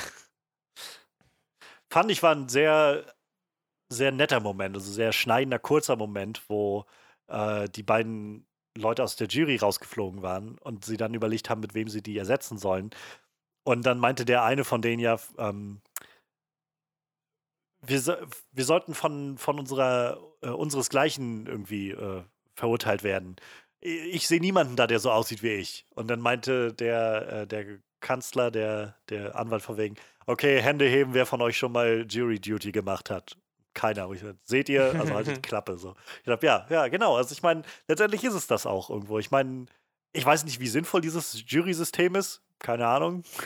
Ähm, mir erscheint das immer ein bisschen seltsam, aber wir haben das halt auch ja. einfach nicht. Also deshalb vielleicht auch. Aber äh, ja, es beinhaltet auch irgendwie, dass die Leute dann diese, diese, diese Verantwortung übernehmen und das daran teilnehmen und daran partizipieren. Ja, ich weiß nicht, ich, ich kenne ja nur, äh, hast du mal den Film Ab in den Knast gesehen? So eine Komödie mit Dex Shepard in der Hauptrolle? Äh, nee, hab ich nicht gesehen. Er wird halt ständig verhaftet von seiner Kindheit und äh, so, so, also quasi bevor er dann das letzte Mal in den Knast geht, also wo der Film dann quasi einsetzt, sagt er so, es gibt halt nichts Schlimmeres wie ein Geschworenengericht. So. Du kannst halt machen, was du willst, wenn du die Jury nicht überzeugst, geht alles halt trotzdem im Knast. So. Und ja, weiß ich nicht, er erzählt halt irgendwas und die Jury steckt ihn halt einfach in den Knast. So. Weil, weil scheinbar, was die sagen, einfach das Gesetz ist so. Und wenn, diese ganzen Dinger, die man so von South Park kennt, die mit dem Anwalt, der irgendwie die Chewbacca-Verteidigung anwendet und so. Ich glaube, das ist halt wirklich so, wenn du diese Jury einfach so mürbe im Kopf machst, dass dass das reicht, so, ne? Also, dass da gar kein Richter mehr nachher sagen kann, ja. so, ja, okay, nee, du bist unschuldig, sondern dass da wirklich irgendwie so ein paar Laien entscheiden, ob du in Knast warst oder nicht. Ich glaube, das ist echt einfach der absolute Wahnsinn. So, sowas gibt es halt echt auch, glaube ich, nur in Amerika wahrscheinlich. Auf jeden Fall ganz merkwürdig, dieses System. Ich kann halt diese Idee schon verstehen, zu sagen, man soll von, also die die, die einfachen ja. Leute in Anführungszeichen, die breite Bevölkerung soll eingebunden, ja, eingebunden werden. Ja, genau. Wenn es darum geht, jemanden, jemanden aus seiner Gesellschaft irgendwie zu verurteilen in irgendeiner Form. Ähm, aber es bringt, glaube ich, auch eine Menge Gefahren mit sich. Ich glaube, das wäre halt gar nicht so verkehrt, wenn aber die nachher einfach so eine beratende Tätigkeit hätten und mit dem Richter sprechen sollten, weißt du? Aber dass dann halt immer noch einer, der die Gesetze wirklich kennt und, und Erfahrung hat, dann sagt so, ja. okay, wir machen das jetzt so und so. Und nicht, dass da, weiß ich nicht, äh, weiß nicht, ja, gibt jetzt, die Beispiele werden alle zu krass, aber das so, weiß ich nicht. Klar, wenn du jetzt als weißer Rassist dich auf ein, irgendwas mit dem Schwarzen angefangen hast und du hast halt 90% Schwarze in der Jury sitzen, dass du dann gefickt bist, ist ja wahrscheinlich schon klar, wenn du die Jury siehst, ne?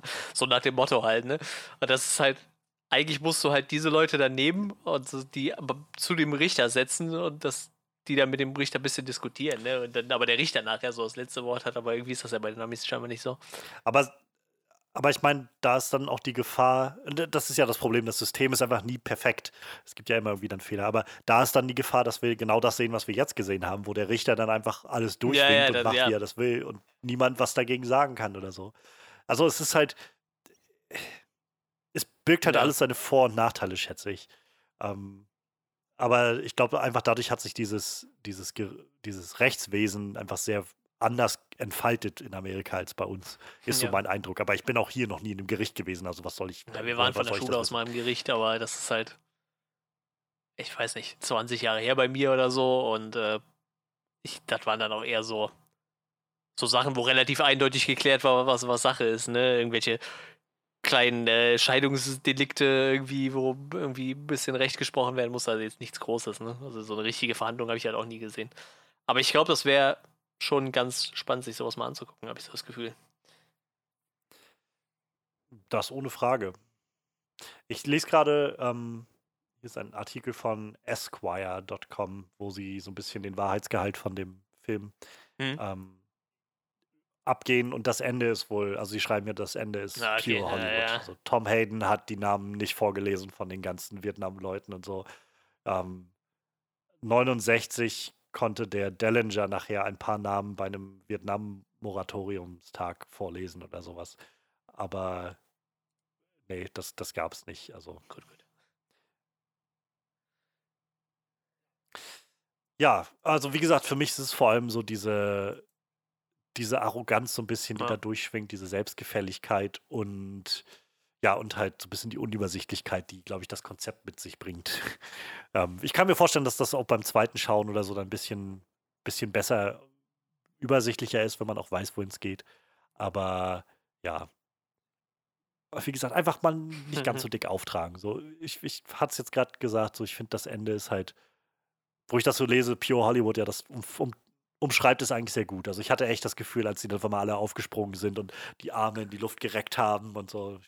Okay, ja, ich, okay. Ich hab's verstanden. ja, ja. Ja, aber wenn du sonst nichts mehr hast, dann lass uns uns gerne ein Resümee jo, finden. Das können wir tun. Gut, ähm, dann ich fange sonst einfach mal an. Ähm, The Trial of the Chicago Seven, Aaron Sorkins zweiter Film, ist, äh, finde ich, ein guter Film. Also ich habe ihn genossen. Ich habe auch sehr mitgefiebert und mitgezittert. Ich finde, er schafft es sehr gut, eine Spannung zu halten und aufzubauen. Ähm, und diese Erzählstruktur ist schon interessant, immer mit den so Flashbacks und äh, so ein bisschen die einzelnen Figuren anzugucken. Überhaupt so dieses breite Spektrum an Figuren. Es ist auch einfach so großartig besetzt. Also es, es ist schwer, glaube ich, sich zu langweilen bei dem Film, habe ich das Gefühl. Ähm, ja, ich wünschte einfach nur, der Film wäre manchmal nicht so ganz Aaron Sorkin-Style selbstgefällig in seiner Art und in seiner Position, wie er sie rüberbringt. Ähm, das ist freilich seine, sein gutes Recht, das so, so darzustellen und sich so zu positionieren. Ähm, ich glaube, ich hätte es nicht verkehrt gefunden, wenn es ein bisschen sich gezügelt hätte an einigen Stellen. ähm, aber wie gesagt, nichtsdestotrotz, ich habe den Film genossen gestern. Ich, und ich habe auch gemerkt gestern, während ich saß und geguckt habe, oh mein Gott, ich habe gerade echt eine richtig gute Zeit mit diesem Film. Also ich bin gerade echt so intensiv mit dabei. Und das, das finde ich ist immer schon mal ein sehr gutes Zeichen. Und außerdem äh, Überraschungs-Michael hm. Keaton-Auftritt. Das ist auch mal gut. Ich äh, lande letztendlich für The Trial of the Chicago Seven äh, bei einem schuldig. Und mit schuldig meine ich 8 von 10. Und ähm, ja, ich bin mal gespannt, was äh, der Borat-Film bringt. Und was Aaron Sorkins als nächstes macht. Aber auch der Borat-Film. Wird äh, wahrscheinlich ein leichter Kontrast. ja, ähm, tatsächlich auch ähm, als du gesagt den Film vorgeschlagen hattest und ich da schon mal nichts mehr anfangen konnte mit dem Thema und mir dann angeguckt habe, dass es da theoretisch um eine Gerichtsverhandlung geht von einem geschichtlichen Teil von Amerika, von dem ich null Ahnung habe. Ähm, ich bin allein schon so Vietnamkrieg, was ja so, ich meine, im Endeffekt spielt es ja nicht im Vietnamkrieg, sondern zur Zeit des Vietnamkriegs, aber in Amerika. Aber selbst so Vietnamkrieg wäre schon nicht so das, wo ich hier so richtig gebildet bin auf dem Gebiet und habe schon gedacht, boah, das wird wahrscheinlich richtig schwierig, so eine Gerichtsverhandlung über ein Thema, wo du eigentlich überhaupt nicht so drin steckst, aber ähm, der Film wird halt so gut getragen und wie du schon sagtest, äh, während dem Podcast, also man kann es ja schon relativ stark ummünzen auf die heutige Zeit.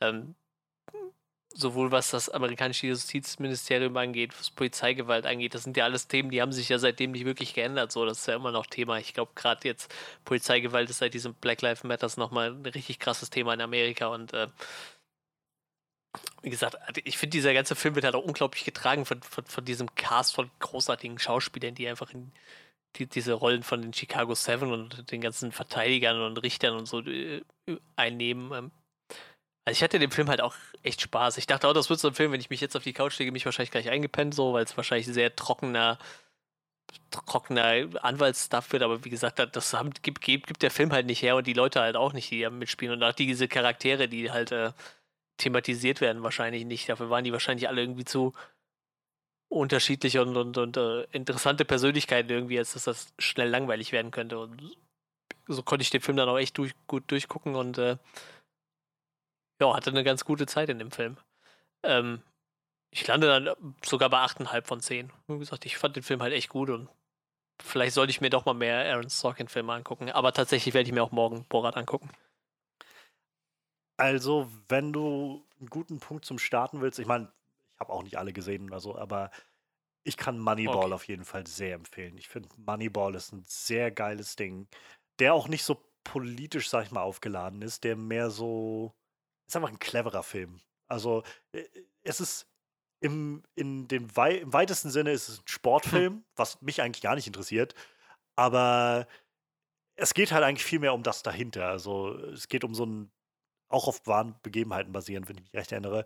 Es geht um äh, so eine so ein Baseball-Team, die halt irgendwo recht weit abgeschlagen sind unten und so und stellen jemanden ein als Trainer und er versucht halt das ganze Team irgendwie rumzufahren und irgendwie mit Transfers und wer, wen kauft man wie ein und so.